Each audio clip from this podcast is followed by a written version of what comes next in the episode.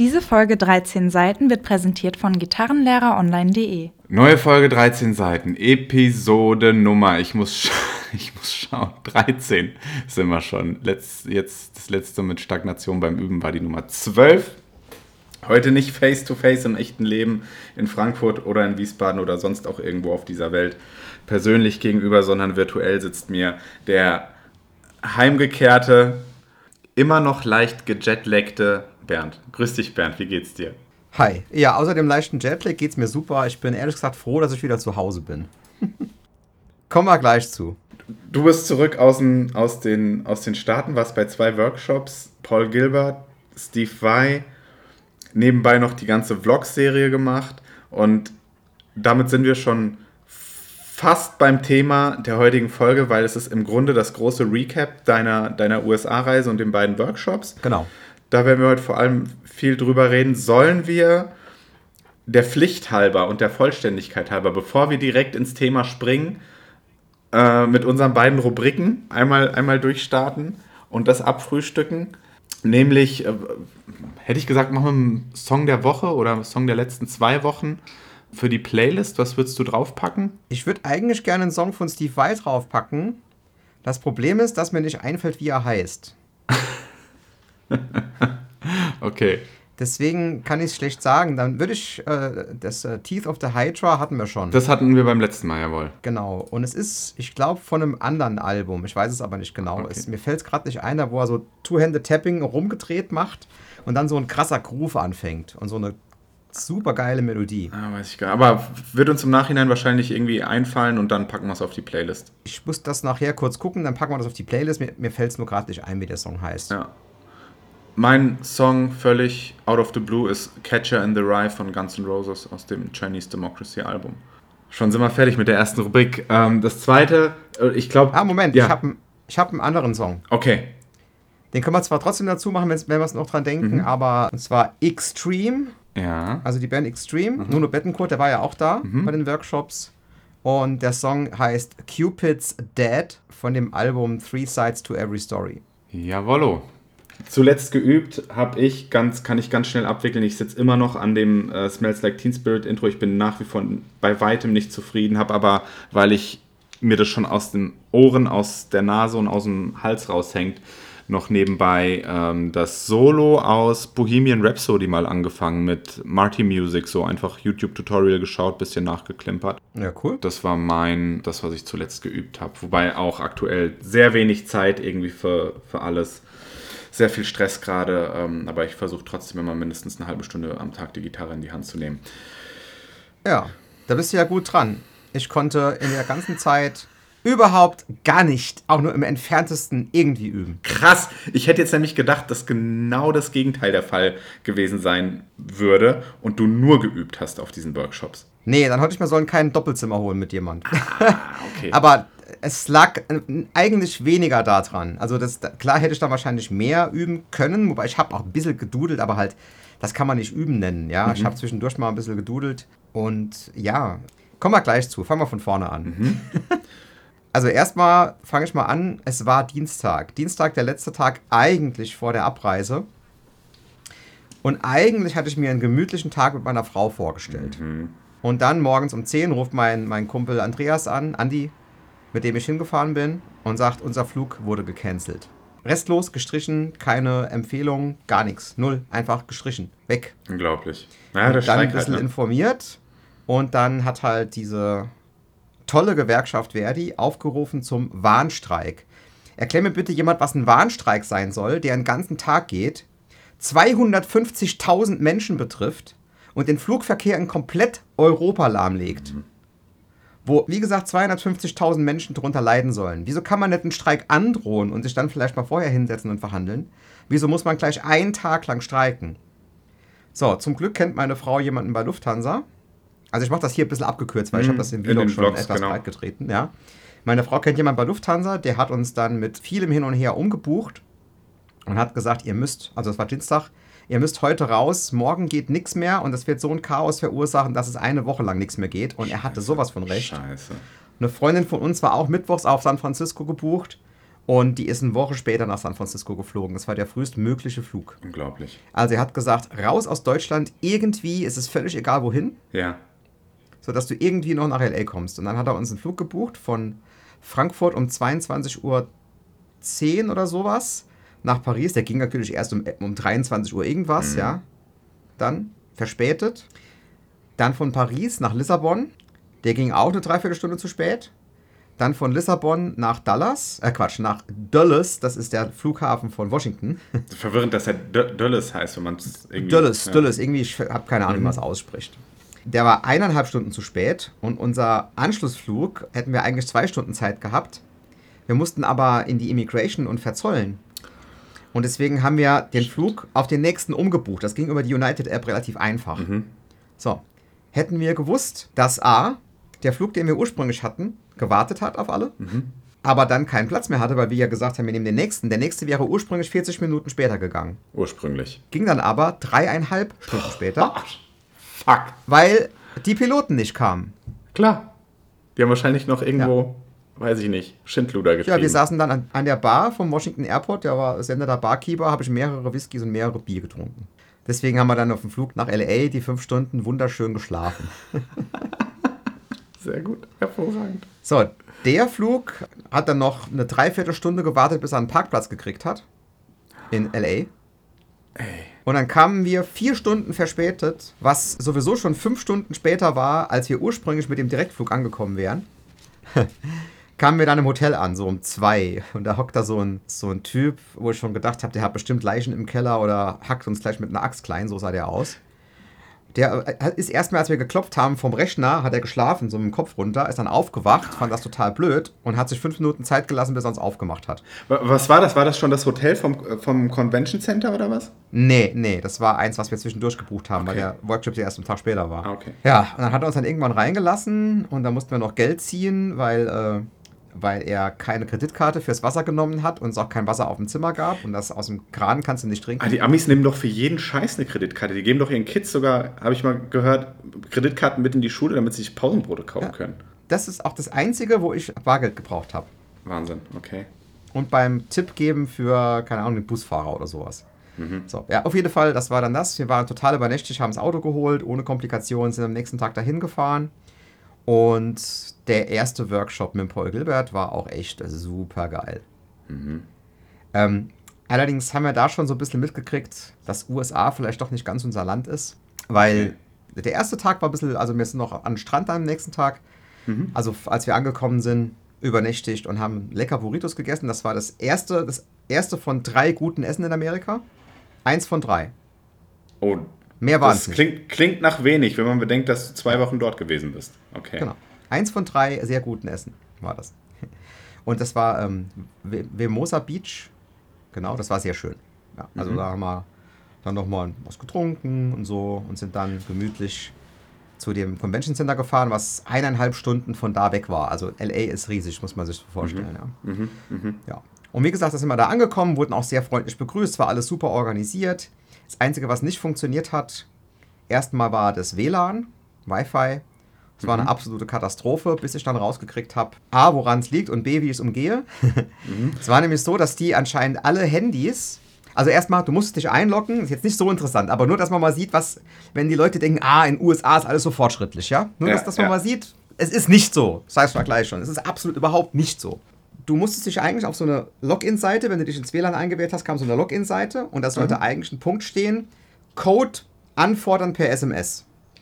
So, die stand bei jedem, der aus USA war. Aber bei allen Ausländern haben die irgendwie das hingekriegt, diese Handys zu sperren und da stand einfach dieses, dieses Link nicht, um den Code zu kriegen. Bis ich dann rausgefunden habe, äh, erstens, jeder Code funktioniert, den irgendjemand kriegt. Der hält aber nur immer 24 Stunden. Toll. So, das heißt, ich musste mir jeden Tag jemanden suchen, der für mich diese SMS beantragt. Sehr nervig, ja. Und dann, genau, weil ich gesagt habe, äh, USA ist nicht das Land für uns. Vemosa war cool, aber dann dort, es gab alles in Plastikbechern. Es gab für nichts eine feste Tasse. Nur beim Mittagessen gab es normale Teller und Besteck. Ansonsten immer alles, also Abendessen auch, Scheiße. immer alles wegwerfen. Alles wegwerfen. Und das Essen gab es aber im Convention Center oder wart ihr dann wieder im Hotel oder was? Nee, das war's. Das Hotel war das Convention Center. Das war wie so eine, Okay. wie so eine Jugendherberge, ein bisschen bessere Jugendherberge vom Niveau Krass. her, auch vom Essen Krass. her. Ich hatte ja gedacht, vier Sterne bei dem Preis, den der Workshop gekostet hat, ne? Ja, was hat er gekostet, der Workshop? Ich glaube, der war 2,5 oder 2,6 und der andere 2,9. Ja. Gut, aber die Location war für den Workshop spitze. Das muss man sagen. Also es gab halt ganz viele Räume, wo dann die einzelnen Workshops waren. Also es gab immer Breakout-Classes. Also du hast eine Masterclass bei Paul Gilbert, 1,30 jeden Tag, glaube ich, war das. Und danach gab es dann, konntest du dir aussuchen, ob du zum Andy Timmons Oder wolltest, zum George Lynch, zum äh, Greg Koch, zum Greg Howe, zu Gretchen Menn, zu J äh, James Jar Jared James Niklas oder wie der heißt. Und wer war noch da? Ich habe es wahrscheinlich, habe ich einen vergessen. Vielleicht hier die, die erste Frage, die ich, ich habe so ein bisschen die YouTube-Kommentare gescreent und die hatte ich zwar beantwortet, aber welche Gitarre hattest du denn dabei? Ich hatte meine Ibanez Q52 dabei in dem Strandberg Bag. Und das hat ins Handgepäck gepasst. Es gab überhaupt keine Probleme. Sehr gut, okay. Allerdings war es mein einziges Handgepäckstück. Ich Okay. glaube, wenn du dann noch so einen Rucksack hast und die Gitarre, dann meckern sie. Aber das war mein einziges Handgepäckstück. Und da hat niemand auch nur im entferntesten irgendwas gesagt. Okay. Zurück zu den Workshops. Dann hattet ihr die, die jeden Tag anderthalb Stunden mit Paul Gilbert, danach die. Breakout-Classes. Dann 1,15 Breakout Glas. Dann äh, Mittagessen. Dann äh, gab es irgendwann Jam with Paul um 2 oder so. Dann gab es nochmal Breakout Class. Dann gab es Abendessen und dann gab es Konzert. Und der Paul Gilbert hat das so gemacht. Am ersten Abend hat er alleine gespielt. Also äh, mit, mit seiner Band halt. Und ich habe halt auch mal einen auf die Bühne geholt. Und zum Schluss gab es immer den Jam mit allen. Also allen acht. Die alle auf der Bühne standen. Aber dann zu acht gejammt haben, ohne euch, ohne die Teilnehmer. Ohne uns. Das Jam war bei, bei dem Paul Gilbert Event nur Jam with Paul und da hat der Paul so einen Loop einfach eingespielt in seinen Looper, also ohne Band und hat dann einfach mit, mit jedem gejammt. Aber da durfte auch jeder jammen und auch jeder mehrmals. Also 75 Leute und jeder durfte irgendwie zweimal. Mhm, cool. Ich habe ja auch zwei Videos hochgeladen, sieht man bei meinem Vlog. Genau. Genau, es war halt ein bisschen schade, dass die Band nicht dabei war. Allerdings ist natürlich für so eine Band schon hart, dann da irgendwie zweieinhalb Stunden jeden Ja, Tag klar. zu spielen, immer das Gleiche, ne? So, das wurde beim Steve Vai, das ist das Einzige, was beim Vai-Workshop besser gelöst war. Aber da kommt man gl- gleich Okay. Das Jam. dazu. Das Jam. Okay, okay. Also, ich habe mir alle angeguckt, außer Gretchen Menn, weil die mich nicht interessiert hat. Die hat so einen Blues-Stil und es klang auch nicht besonders hip. Deswegen hat mich das nicht so gekickt. Außerdem, man konnte sich rein zeitlich nicht alle angucken, weil es so viel Breakout-Classes gar nicht gab. Okay. Aber du warst bei, bei Andy Timmons auf jeden Fall. Bei Andy Timmons war ich zweimal. Okay, Okay. ich hätte dann auch zu Gretchen Menn gekonnt, aber mich hat der Andy Timmons halt einfach viel mehr interessiert. Ja, klar. Das war auch cool in dem einen Vlog, wie du, wie du. Das war ja wahrscheinlich während der Breakout-Class, oder? Wie du mit ihm Genau, ja. hast. Ja. Der hat auch ganz viel gespielt, der Andy, und ganz viel demonstriert und es war absolut spitze. Da, bei dem Paul Gilbert Workshop waren sowieso alle geil. Und die Gretchen wäre bestimmt auch gut gewesen im Workshop, aber ich habe halt einfach lieber zum Andy Timmons gegangen und ich war nicht beim George Lynch. Das habe ich entschieden, als der abends gejammt hat.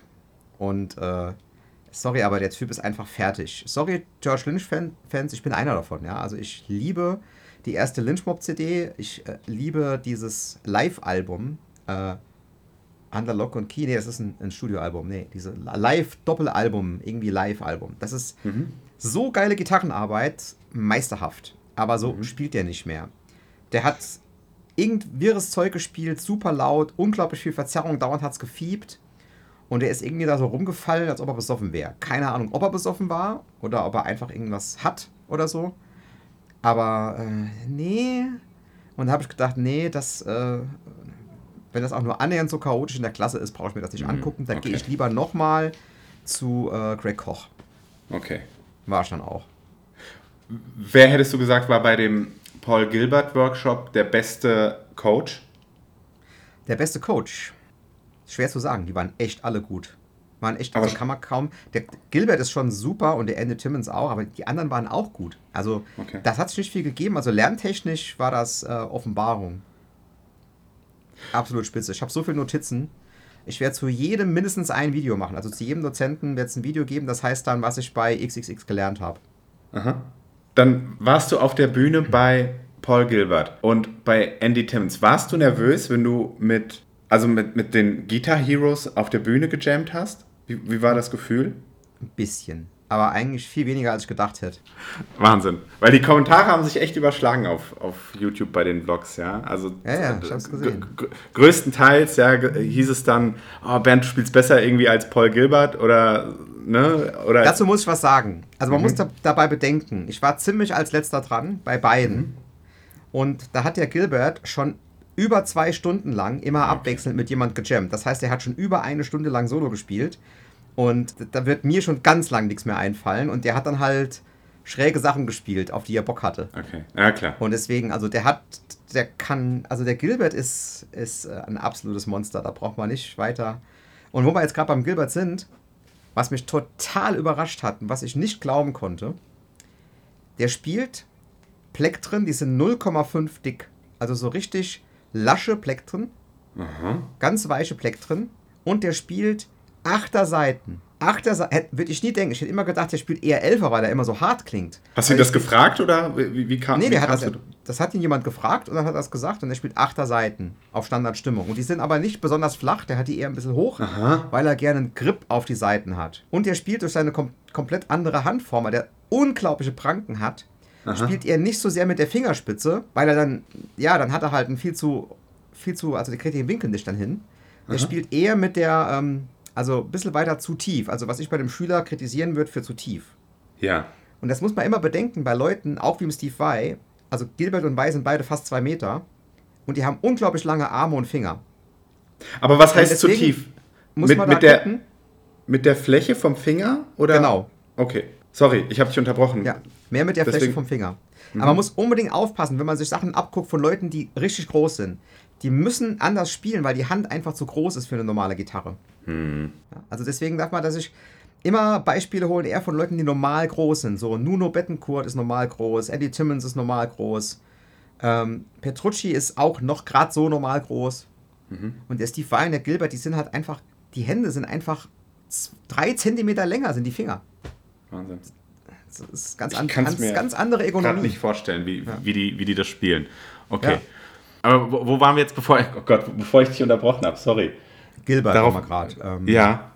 Darauf musste man achten, hast du gesagt? Okay. Ja, genau. Dass man sich nicht, äh, sich möglichst da vorsichtig ist beim Abgucken. Ähm, eine Frage, und die fand ich auch sehr gut aus den Kommentaren, war, also ich finde bei dem, bei dem ersten Paul Gilbert-Vlog, wo du mit ihm gejammt hast, hat man ja wirklich danach noch gesehen, wie er so, also er war ja offensichtlich begeistert von dir. Ja, ja, kam auch nachher beim Essen vorbei und hat gemeint, was war das? You were ferocious oder sowas hat er gesagt. Äh, Das wäre nämlich die Frage, wie, sind die Coaches dann irgendwie alle oder die meisten oder wie haben die noch im Nachgang auf dich reagiert? Ja, also der, der Gilbert hat noch, ist noch zu mir gekommen extra beim Essen, hat gesagt, das war geil und äh, good job und so. Hat mir die Hand gegeben. Und die anderen? Die haben das ja nicht gesehen, die waren ja nicht dabei. Aber mit, mit Andy Timmons hast du ja beispielsweise in der Breakout-Class gejammt. Haben die da was gesagt? Ja, der hat auch dabei gesagt, es war gut. Okay. Aber da waren viele Leute, die gut waren. Das wäre nämlich auch noch eine Frage, wie war denn die, die Leistungsdichte bei den Workshops? Also ich würde sagen, bei dem Paul Gilbert Workshop, will das immer nicht so, so werten, aber da waren schon einige dabei, die gut spielen konnten, auch ein paar, die nicht besonders gut spielen konnten. Bei dem Wei Workshop war die Leistungsdichte extrem hoch. Bei 200 Teilnehmern? Ja, Krass. also da waren unglaublich viele dabei, die richtig gut spielen konnten. Ich hätte jetzt tatsächlich gedacht, da sind irgendwie vielleicht so ein paar Hobbygitarristen, die vielleicht drei Jahre spielen, genug Kohle haben und sagen, naja, gönne ich mir mal was und gehe mal zum Steve Vai Workshop, aber dann da ziemlich nass gemacht werden. Gab es auch, aber wenige. Viel weniger, als ich gedacht hätte. Krass. Wahnsinn. Also das, das Niveau war definitiv höher als an der Los Angeles Music Academy, wo ich studiert habe. Ja, äh, die Geschichte hatte ich nämlich im Hinterkopf jetzt bei der Frage, weil da hattest du mir erzählt, dass da richtig wenig waren, die gut spielen konnten und viel geübt haben. Ne? Das waren halt einfach die, die irgendwie reiche Familien hatten. Da wurden dann die Kids hingeschickt, weil sie es einigermaßen durchaus. wollten. Okay, krass. Hätte ich auch nicht war so gedacht. hier, also die konnten eigentlich so gut wie alle geradeaus spielen. Also das, das war so 2, 3, wo das also die größte Schwäche, wie auch eins meiner Videos heißt, die größte Schwäche von 80% aller Gitarristen, Timing. Da hatten viele Probleme damit, aber keine 80%, sondern eher so 40 Prozent. Und es gab wirklich richtig gute Leute, die da gespielt haben. Das Gut, also ja. Mhm. wir sind noch bei, bei Gilbert, ne? Also, und genau, da hatte ich auch sogar eine Einzelstunde, also eine Viertelstunde. Bei Greg Howe habe auch ganz viele Sachen mitgenommen bei dem. Ich habe ja nach gezielt gefragt, habe mir da vorher Fragen aufgeschrieben und habe gesagt, hier, demonstriere mal Videokamera an. Ich habe das schon, habe den schon gemolken, den armen Kerl. Ah, und das durftest du dann filmen? ja, äh, also man, also für mich persönlich, privat. Okay. Veröffentlichen darf ich wirklich nur die Jams. Alles andere ist komplett verboten zu veröffentlichen. Mhm. okay. Darf ich nicht. Steht, steht in den Vertragsbedingungen und die, äh, die merken das auch. Ich glaube, die gucken sich dann die Kanäle von den Leuten an. Ach, du warst nicht der einzige YouTuber dort. Ja, es gab mal, es gab mal einen, der hat einen kompletten Guthrie Govan Workshop gefilmt und online gestellt und die versuchen seit einem Jahr den offline zu kriegen und sie kriegen es nicht hin, weil YouTube irgendwie nicht reagiert und so. Und der Guthrie Govan ist deswegen extrem sauer, sodass bei ihm äh, auch für private Anwendungen Filmen verboten ist. Krass. Wenn er Workshop gibt, ist Filmen verboten. Sobald einer das Handy auspackt, hört er auf. Wie muss ich mir die, die Breakout-Classes und die, die Stunde mit, Gol mit Gold Pilbert, mit Paul Gilbert vorstellen? Also Paul Gilbert sind alle da, alle Teilnehmer Ja. vom Workshop im, Ja. auf der Bühne.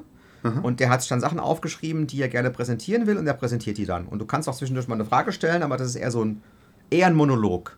Okay. Aber der Gilbert hat das total locker gemacht mit ganz viel, wo er dann auch gespielt hat zwischendurch, um das zu zeigen, was er gesagt hat.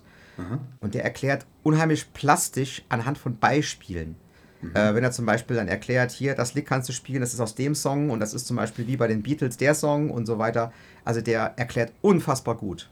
Gilbert ist ein Spitzenlehrer. Aber hat er dann nur Songs erklärt oder Tipps auch und Tricks? so oder? Konzepte, Licks, Tricks, Okay. Improvisationstipps. Also der Gilbert hat wirklich alles abgedeckt. Der hat sich vorher richtig Notizen gemacht und richtig Arbeit gemacht. okay, krass. Das war äh, im Gegensatz zu jemand anderem, da kommen wir gleich zu. Okay. war echt spitze. Gilbert Workshop war von vorne bis hinten, außer den Plastikbechern und dem WLAN vom Hotel, spitze. Ja, okay, über das Frühstück reden wir nicht. Amerikanisches Frühstück, stellt euch das nicht als lecker vor, ja? Das ist einfach eine Katastrophe. Da gibt es ein paar Muffins und wenn du Glück hast, eine Banane oder ein Müsli und dann war's das. Von wegen Ei oder sowas. Un unfassbar, was man für den Preis dann serviert bekommt, ne? Ja, und Also- Kaffee im, im Papp- Pappbecher. Ich habe dort keinen einzigen Koff, äh, Kaffee im, in, in der Tasse getrunken. Außer in einem Hotel, da war eine Kaffeemaschine und es standen Tassen drunter. Alles diese, diese Starbucks-Pappbecher-Kultur. Grauenvoll. Und immer komplett voll und brühend heiß. Wenn du dir das überschüttest, hast du Verbrennungen vierten Grades. Spiel dann nochmal Gitarre. Genau das, genau das Gegenteil von Italien. Genau das Gegenteil. Ich, Und, ich wäre ähm, zu, zu den Breakout-Classes kurz gekommen. Waren die ähnlich Ja, okay. aufgebaut? Das heißt, die haben was vorbereitet? Der Andy Timmons und Nuno Bettencourt und Ja, genau das gleiche Prinzip? Lass mal beim Gilbert-Workshop bleiben, weil das war ein großer Unterschied zwischen Gilbert-Workshop und. Ach, Nuno Bettencourt war bei Steve Vai, ne? Ja. Okay, sorry. Also der Andy Timmons hat tatsächlich viel vorbereitet. Mhm. Der äh, Greg Koch hat Open Session gemacht, also du konntest ihm Fragen stellen und er hat erklärt, was, was du wolltest. War Hat nichts cool. vorbereitet? Hat quasi? nichts vorbereitet, nee. Ähm, der kam aber auch direkt von der Tour. Also die haben den von der Okay. Tour und er ging direkt wieder danach wieder auf Tour. Krass, okay. Dann, ich glaube, die Gretchen hat einiges vorbereitet, wurde mir erzählt. Mhm. Der George Lynch hat überhaupt nichts vorbereitet, wurde mir erzählt. Mhm. Ähm, wer war denn noch? Ach Gott. Der James Jarrett war auch, das ist kein, das ist kein Lehrer, ja, das ist ein, Mhm. ein Spieler. Äh, So ein riesen 2 Meter Hühne mit einer Les Paul, der mit den Fingern spielt. Da gibt es dann auch Lektionen zu. Ich habe nämlich von ihm genau erklären lassen, wie man auf der E-Gitarre mit Fingern spielt. Der hat mir das auch exakt genau jede kleinste Detail, der hat dann eine Viertelstunde ausgeholt und hat Übungen gezeigt und alles spitzenmäßig. Ja. Ja, also die waren, wenige waren vorbereitet, Craig Howe war auch vorbereitet. Ähm, aber du konntest dir halt fragen, was du wolltest. Und das hat sich dann immer super dynamisch ergeben und du durfst dann auch mal mit denen spielen. Und also das war echt, der erste Workshop war spitze. Hab, ich habe so viele Notizen, kann ich drei Jahre dran üben. Bin sehr gespannt auf den Content. Und ganz viele Videos aufgenommen, auch von denen halt. Aber die kann ich halt nicht zeigen, die sind dann Ist klar. Ja, ja, ja. So, und dann, was auch sehr positiv war bei dem ersten Workshop ist, also Paul Gilbert war immer beim Essen. Mhm. Es war aber schon festgelegt, wer mit ihm am Tisch sitzt, weil ähm, das äh, war irgendein Special für die Teilnehmer 51 bis 70 oder sowas. Aber weil die mehr fürs Ticket dann bezahlt haben wahrscheinlich. Nee, das war einfach so eine Promotion, damit mehr Leute das buchen. Ah, okay. Oder sowas. Ich hatte als Promotion, ich habe die Paul Gilbert diese günstige Kindergitarre, die er hat. Er hatte eine Endorsement-Kindergitarre. Die habe ich gekriegt und ein geiles Pedal von Andy Timmons, ein äh, JHS Andy Timmons Plus. Und da habe ich geguckt, was das kostet. Das kostet hier 300 Euro. Das haben wir geschenkt gekriegt. Oh, krass. Ja. War geil. Also haben wir 500 Euro Wert von Sachen noch mitgenommen. Das war schon cool. Aber das war die ersten 50 Anmeldungen.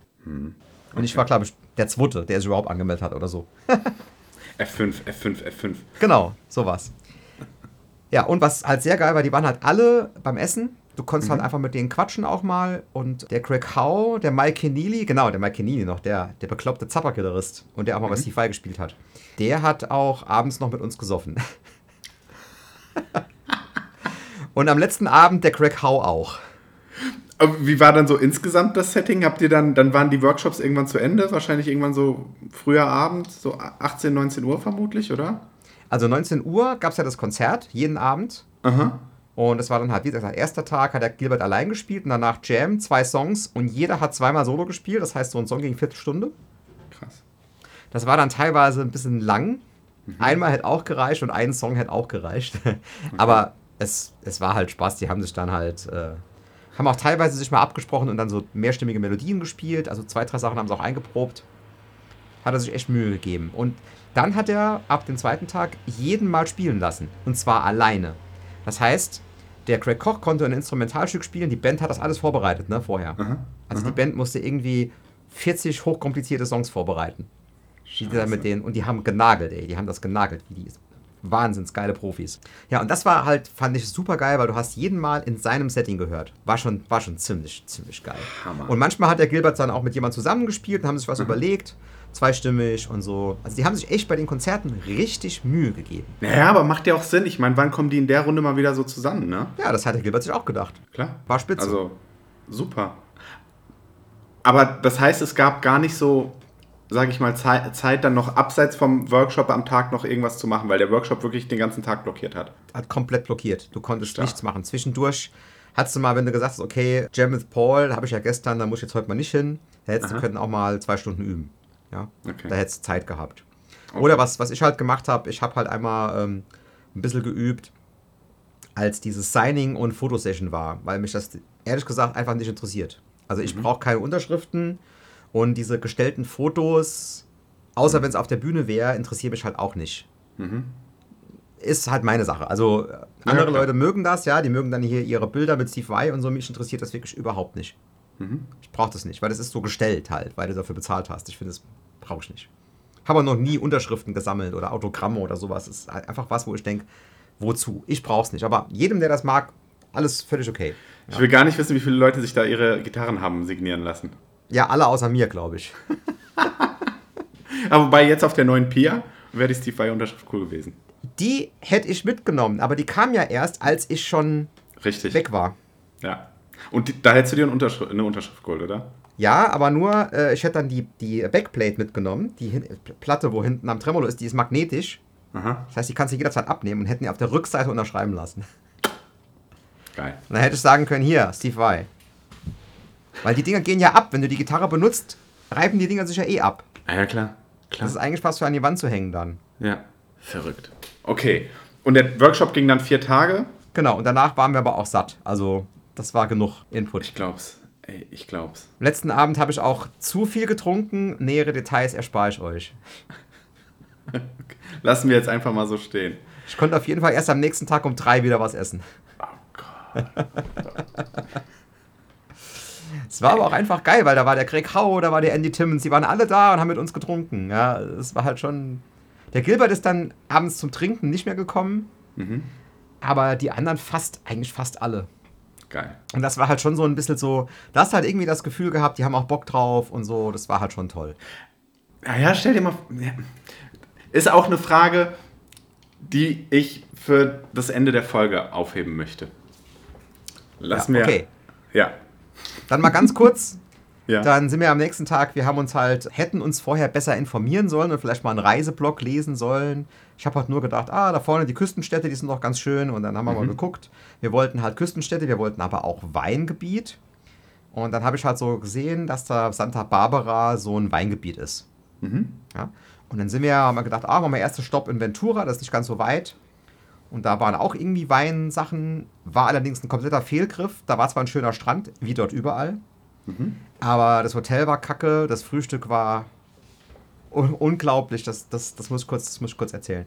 Jedenfalls hieß es beim Hotel inklusive Frühstück. Habe ich schon gedacht, oh, das ist nicht normal, weil normalerweise hast du ohne Frühstück Hotels in den USA, immer. Okay, krass. Und die haben auch meistens gar kein Frühstück, also auch wenn du dafür zahlst, nicht. Also 50% der Hotels hatten kein Frühstück. So, und dann haben die halt mit Frühstück, war auch ein Argument, warum ich das gebucht habe. Und dann war das aber entweder, du hast ein Bag gekriegt mit einem äh, Burrito, den du in die Mikrowelle stellen kannst. Also, was es in jedem Hotel in den USA gibt, ist eine Mikrowelle und eine Bibel. Auf dem Zimmer. Ja, Okay. eine Mikrowelle und eine Bibel. Gibt's immer. Beides. so, aber jetzt, jetzt kommt's. Die haben uns statt dem Frühstück dann einen Gutschein gegeben für ein Fastfood-Restaurant, was nebendran ist. Und das heißt Wiener Schnitzel. Was gab's Hab da nicht? Dreimal darfst du raten. Wiener Schnitzel natürlich nicht. Genau, es gab Hotdogs und die sahen ekelhaft aus. Dann gab es halt, es gab Ei mit Speck und, äh, was war das andere?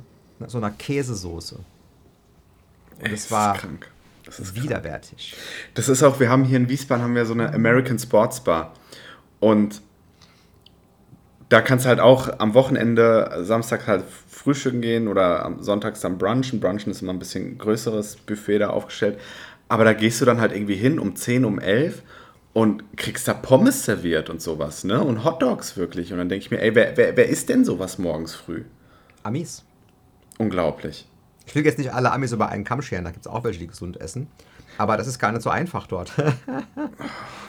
ja, okay, also es war widerwärtig, mehr will ich da jetzt nicht zu sagen. Der Kaffee war okay. Und dann sind wir dort halt äh, relativ schnell weg nach Santa Barbara. Und da haben wir halt aber auch direkt gemerkt, alles ist doppelt so teuer. Aber wahrscheinlich auch doppelt so gut, oder? Bedingt. Also das Hotel war das schlechteste, was wir hatten in Santa Barbara. Krass, okay. Und das war 250, das war das, das meiste, was wir bezahlt haben fürs Hotel. Pro Nacht. Also für ein Zimmer pro Nacht. Das billigste war in Las Vegas, aber da kommen wir später zu. Okay. Ja, das Gute an dem war nur, es hatte so eine Sonnenterrasse. Da habe ich dann morgens noch mal kurz gesessen. Ja. Und dann waren wir dort essen. Das war das zweite von drei, was richtig geil war. Okay.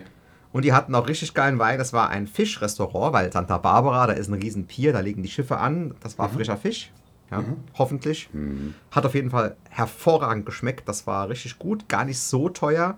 Gut, wir haben mal zwei Flaschen Wein gesoffen, da waren wir dann doch bei 160 Dollar. Und da musst du immer bedenken, wenn du einen Preis auf einer Karte liest in Amerika, da steht dann zum Beispiel Fisch so und so 25 Dollar. Das ist der Nettopreis. Du zahlst nochmal 5 bis 8 Prozent Steuer, Tax, die werden draufgeschlagen später.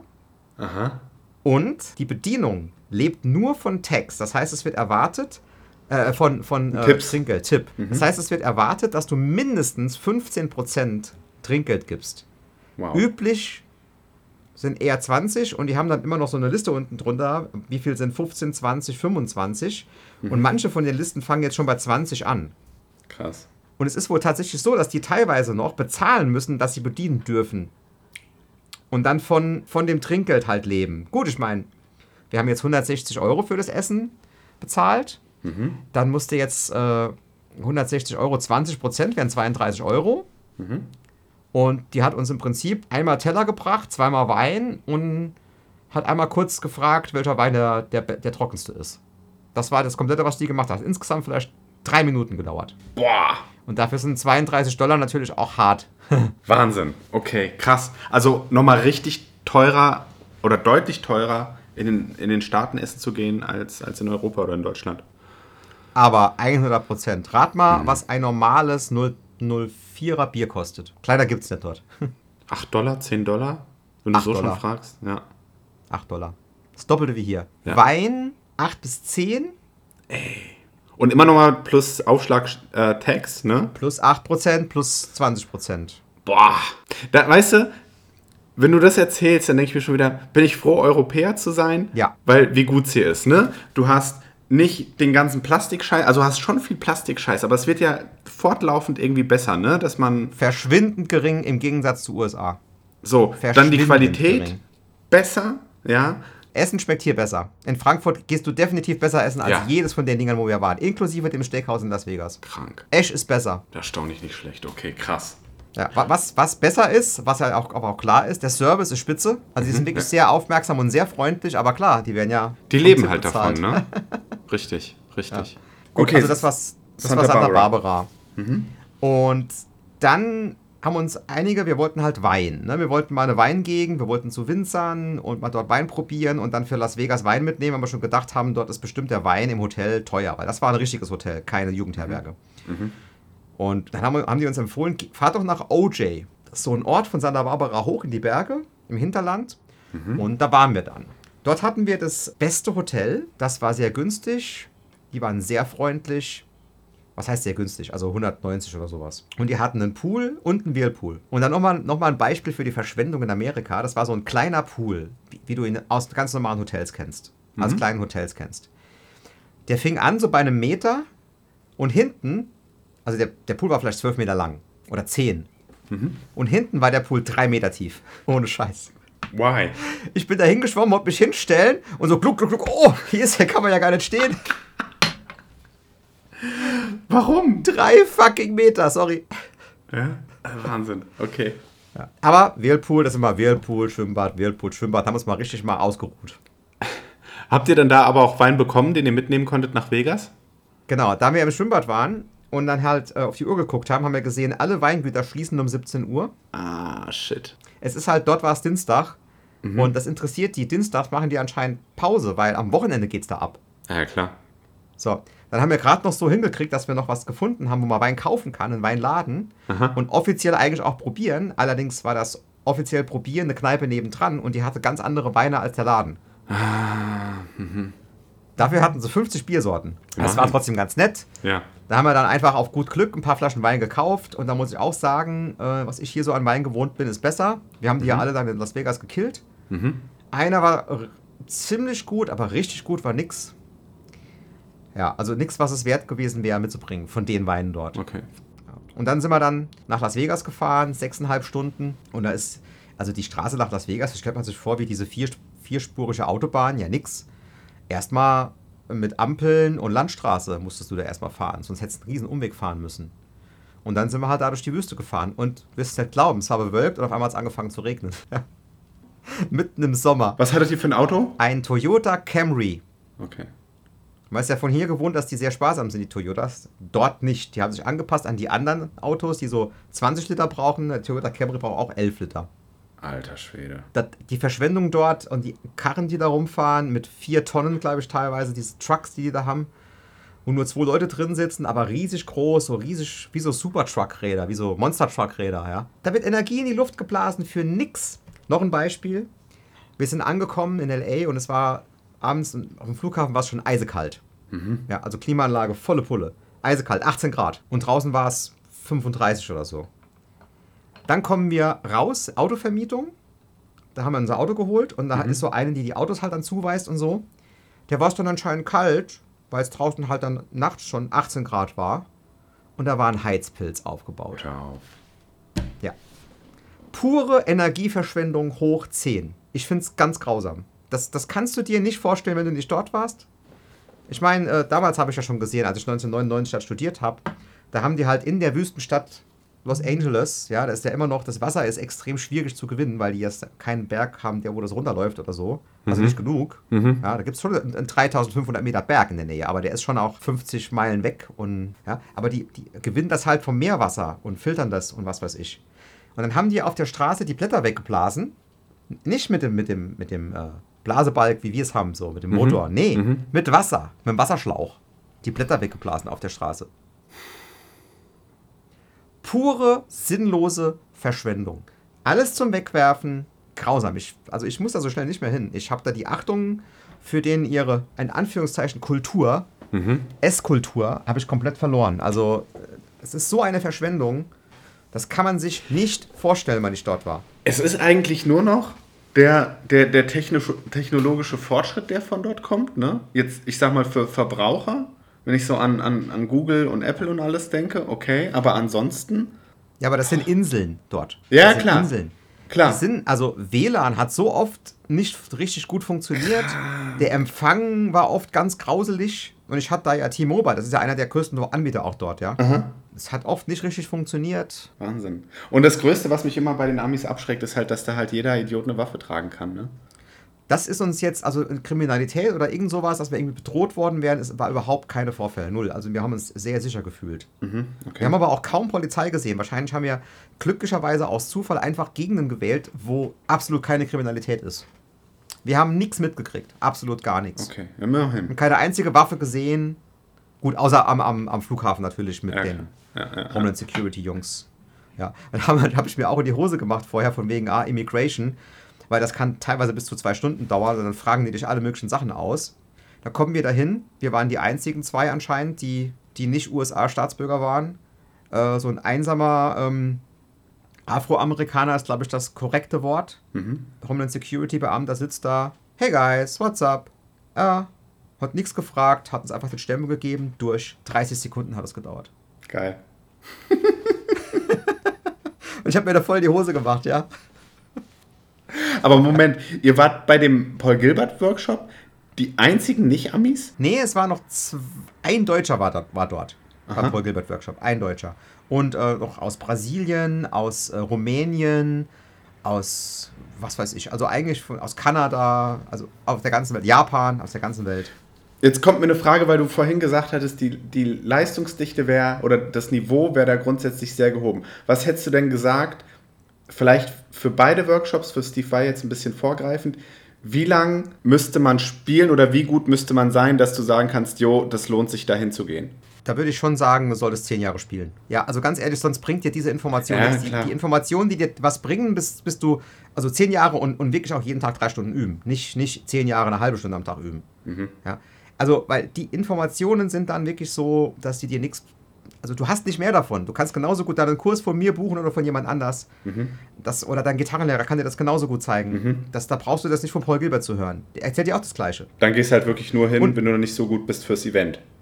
Genau, und es ist eher auch verwirrend, weil viele von denen halt auch sehr spezielle Ansichten mittlerweile haben. Ja, die haben ja das transzendiert. Die haben ja diese normale Spieltechnik und das normale Spielen können hier Amol-Pentatonik und Powerchords und offene Akkorde und so. Das haben die ja vor, vor 20 Jahren schon aus dem FF gekonnt. Und äh, die sind halt mittlerweile auf ganz anderen Sphären unterwegs und denken ganz anders. Ja, also die lernen zum Beispiel keine Skalenshapes, sondern die denken komplett in Intervallen. Was dir aber erst was bringt, wenn du die Skalenshapes schon kannst. Du kannst nicht damit anfangen. Ja, also das ist, ich würde das einem Anfänger definitiv eher, also ich würde eher davon abraten. Sogar nicht nur nicht empfehlen, sondern abraten. Ich würde ich würd abraten davon. Weil du kriegst zu viele gegenseitige, gegenteilige Informationen. Also die haben sich auch teilweise gegenseitig widersprochen, weil die ja verschiedene Stile haben. Na klar. Also der eine spielt mit den Fingern, der andere spielt die 300 per String Scales nicht mit dem zweiten Finger in der Mitte, sondern mit dem dritten Finger in der Mitte, weil er halt so riesen Hände hat, Paul Gilbert. Aha. Der andere siebt alles, der andere alternate pickt alles, der andere spielt tatsächlich aus dem Daumen raus und trotzdem schnell. Also du, du erlebst da echt alles. Das ist was für absolut Fortgeschrittene. Vorher lohnt sich's nicht. Ich würde dir gerne was anderes erzählen, aber es ist so. Habe ich jetzt natürlich auch ein bisschen für mich gefragt, wobei ich jetzt ohnehin nicht geplant hätte, in den nächsten Jahren sowas überhaupt auch nur daran zu denken, aber wird wahrscheinlich auch viele Zuhörer interessieren. Würde aber auch sagen, es gibt tatsächlich in Deutschland auch genügend Workshops. Jetzt zum Beispiel gerade am, wann ist das, 12. September? Ich weiß nicht mehr genau. Auf jeden Fall die Gitter Summit in Mannheim. Da ist zum Beispiel Michael Sargmeister, da ist Ma Martin Miller und die, Tom Quayle, Quayle, Tom Quayle. Die geben alle Workshops, die kosten 98 Euro, 89 Euro und sind zwei Stunden lang. Und da gehst du dahin, 25 Teilnehmer und äh, hast da mal einen Einschub von einem Typen. Und das reicht auch. Ich muss auch ehrlich sagen, jetzt vom, vom Lerneffekt her, hätte man wahrscheinlich mehr davon, wenn man so ein Wochenende bucht bei jemand alleine. Weil Bei sonst hast einem. du sehr viel widersprüchliche Sachen. Also wenn ich jetzt zum Beispiel mich weiterbilden will in bestimmten Sachen, suchst du dir den Gitarrist aus, der dir am besten gefällt. Und wenn es das halt gäbe, machst du halt ein Wochenende nur bei dem. Ja, also das bringt mehr. Und auch für die meisten Leute wird mehr bringen, wenn sie sich einen Online-Kurs kaufen. Also wenn du jetzt fortgeschritten bist und hast zum Beispiel jetzt nur als Beispiel meine ganzen Kurse abgeschlossen und fühlst dich da auch sehr sicher drin und so, dann wird es zum Beispiel was bringen, den, den Kurs vom, ach, der, der mit der Fiore-Gitarre. Lettieri, Mark Lettieri zu buchen, zum Beispiel. Oder den vom Cory Wong. Oder es gibt ja mittlerweile fast von jedem einen Online-Kurs. Ne? Ja. Also da kann ich sagen, da siehst du genauer, was die spielen und das ist mehr von Konzept her. Verstehe. Wenn du aber so Sachen schon durchgemacht hast und du willst einfach mal, du hast so ein paar brennende Fragen und willst sie denen persönlich stellen, dann ist bedingt, und da kommen wir gleich zu, so ein Event geeignet. Gut, kommen wir zum Steve Vai Workshop. Genau, wir waren da stehen geblieben, ihr seid durch die Wüste gefahren, es hat geregnet. Genau. Und dann haben wir schon von weitem diesen Wahnsinn von Las Vegas gesehen, aber wir waren ja am Lake Las Vegas. Aha. Das ist durchaus eine Dreiviertelstunde aus Las, Vegas raus. Ja, das ist nicht direkt in Las Oh. Vegas. Okay. Und da haben die da einen künstlichen See in die Wüste gebacken und drumherum sowas, was sie denken, sehe ja aus wie eine italienische Kleinstadt. Gebaut. Komplett. Absolut abartig, ja. Und da ist dann halt ein Hilton Hotel. Und da waren wir. Okay. Da waren wir. Super. Ja. Und da muss man echt sagen, das Zimmer war riesig, hat eine geile Dusche gehabt, Badewanne. Das war echt vier Sterne. Das war nicht mehr wie das andere, das war vier Sterne. Mhm.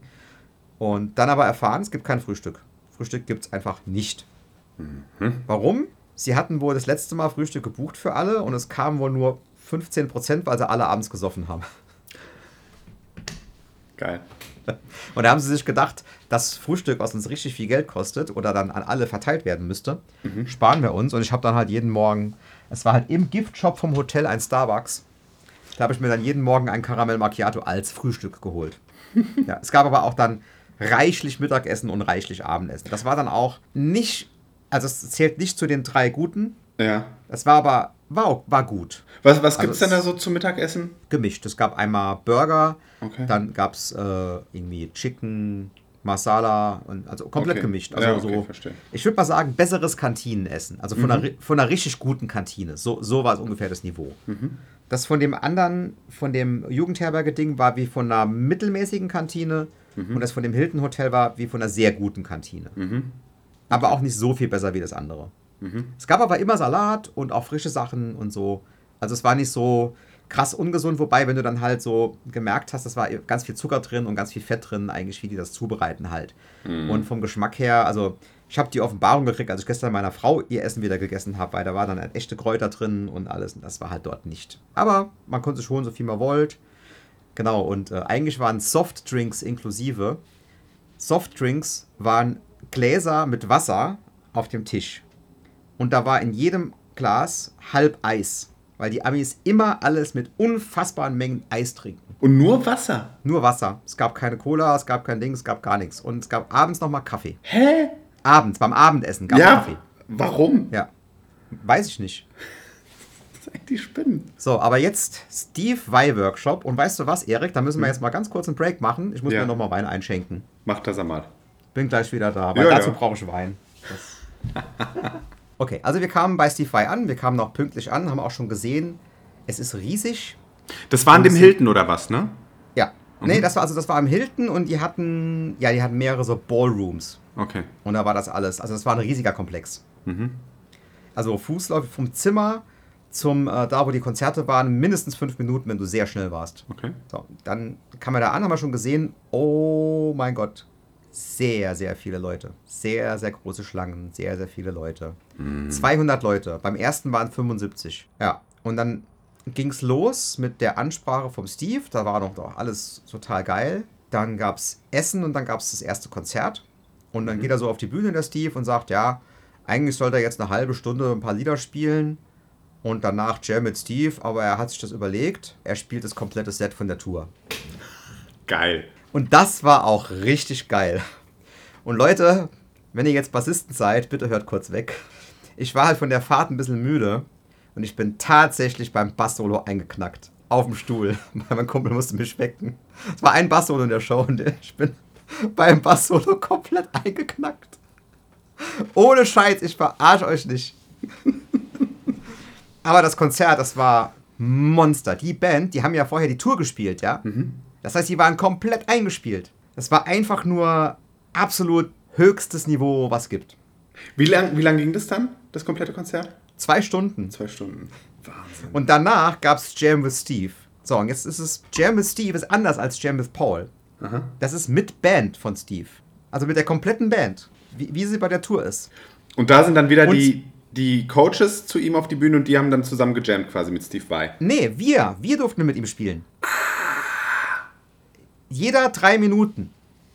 Noch am ersten Wirklich? Abend. Ja, am jeder drei Minuten. Und dann äh, ging das halt so um fünf nach zehn los. Ja. Ich habe mich auch angestellt und so.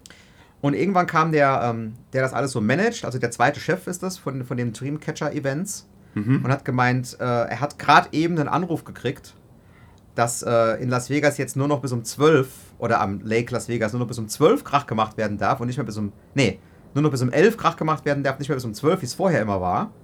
Sodass äh, wahrscheinlich nicht alle spielen konnten. Und wer durfte nicht mehr spielen an dem Abend? Du natürlich. Ich war der Erste, der nicht mehr spielen durfte. Was im Endeffekt für mich super geil war, weil der Amp ist abgefreckt, der Marshall Amp. Marshall JCM 900 ist ja schon von Anfang an ein, ein richtiger, also der schlechteste Amp, den Marshall jemals gebaut hat. Bis auf diese Transistor-Kram. Und äh, mein Kumpel hat noch gespielt vorher und er hatte einen unfassbar schlechten Sound. Er hat auch tagelang noch drüber aufgeregt. Also spielt man einmal mit Steve Vai und dann hat man den letzten Drecksound auf der ganzen Welt. Kurze Zwischenfrage. Waren bei beiden Workshops, wurde mit richtigen Röhrenamps gespielt oder mit Modellern? Beim ersten nur mit Röhren-Amps. Beim zweiten hatten äh, Larry Mitchell und äh, Guthrie Govan Fractal Audio FM9. Geil. Ja. Und die hatten auf der Bühne den geilsten Sound. Sorry. ja, okay. Und dann, aber jetzt muss man auch mal zum Jam kurz was sagen. Da steht dann der Steve Vai mit seinem Equipment, bestehend aus einem kompletten Synergy-System, Röhre, als Effekte. Hat er halt vorne dran noch mehrere Pedals. Hat ein äh, XFX3 eingeschliffen. Das Ganze geht äh, an zwei Monitorboxen vor ihm, also Gitarren-Monitorboxen, nur Gitarre, ja, also nur Gitarrenspeaker und hinter ihm zwei Zwölfer, die ihm in den Rücken pfeifen. Das war das Equipment, über das Steve immer gespielt hat. Und wir haben dann mit so einem gerade kaputt gehenden JCM 900 gespielt. Also, äh, also der L, ne, mein, mein Kumpel noch. So, dann äh, ist der L auch zu dem Techniker hin vom Steve. Er hat ja zwei Techniker dabei gehabt. Krass. und hat gesagt, der Amp ist kaputt. Das, das kann man nicht spielen. Das klang wie Mickey Mouse, klang ganz fürchterlich. Also, Aha. und äh, der konnte kaum spielen. Ne? So Legato-Läufe gingen nicht. Du musstest komplett picken. Es war so. So ein Sound wie so eine Ente. Grauenvoll, ja. Und deswegen Glück für mich, weil ich am nächsten Tag gespielt habe. Da haben sie dann, da weil. Boss war Sponsor von dem, von dem ganzen Ding so ein Ah, bisschen. ja. Und da war ein Boss Katana 200 Top-Teil. Das haben sie dann auf die Marshall-Box gestellt Mhm. und haben uns einen Booster gegeben. Weil, weil der mein Kumpel abends gesagt hat, gebt doch den Leuten wenigstens einen Booster und einen Delay. Mhm. Ja, haben sie dann gemacht. Nächsten Tag stand es da und ich durfte spielen, deswegen hatte ich einen guten Sound. Geil. Und mein Kumpel hat mich verflucht.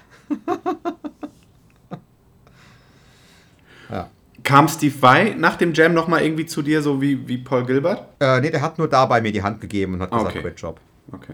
okay. Der war äh, nicht zu sehen bei den anderen Events. Der war komplett nur da, wo er halt seine Stunden gegeben hat und dann war er weg. Okay. Der war auch nicht beim Essen dabei oder so? Nein, Okay. Steve war nicht beim Essen. Alle anderen, alle anderen. Steve nicht. Ist Steve Vai ein, ein größ, in Anführungszeichen größerer Star als Paul Gilbert? Also ich würde sagen, Steve Vai ist so, was Instrumentalmusik angeht, ich glaube, der hat mit Abstand die meisten Instrumentalgitarrenalben verkauft. Okay. Vielleicht Joe Satriani hat noch mehr verkauft.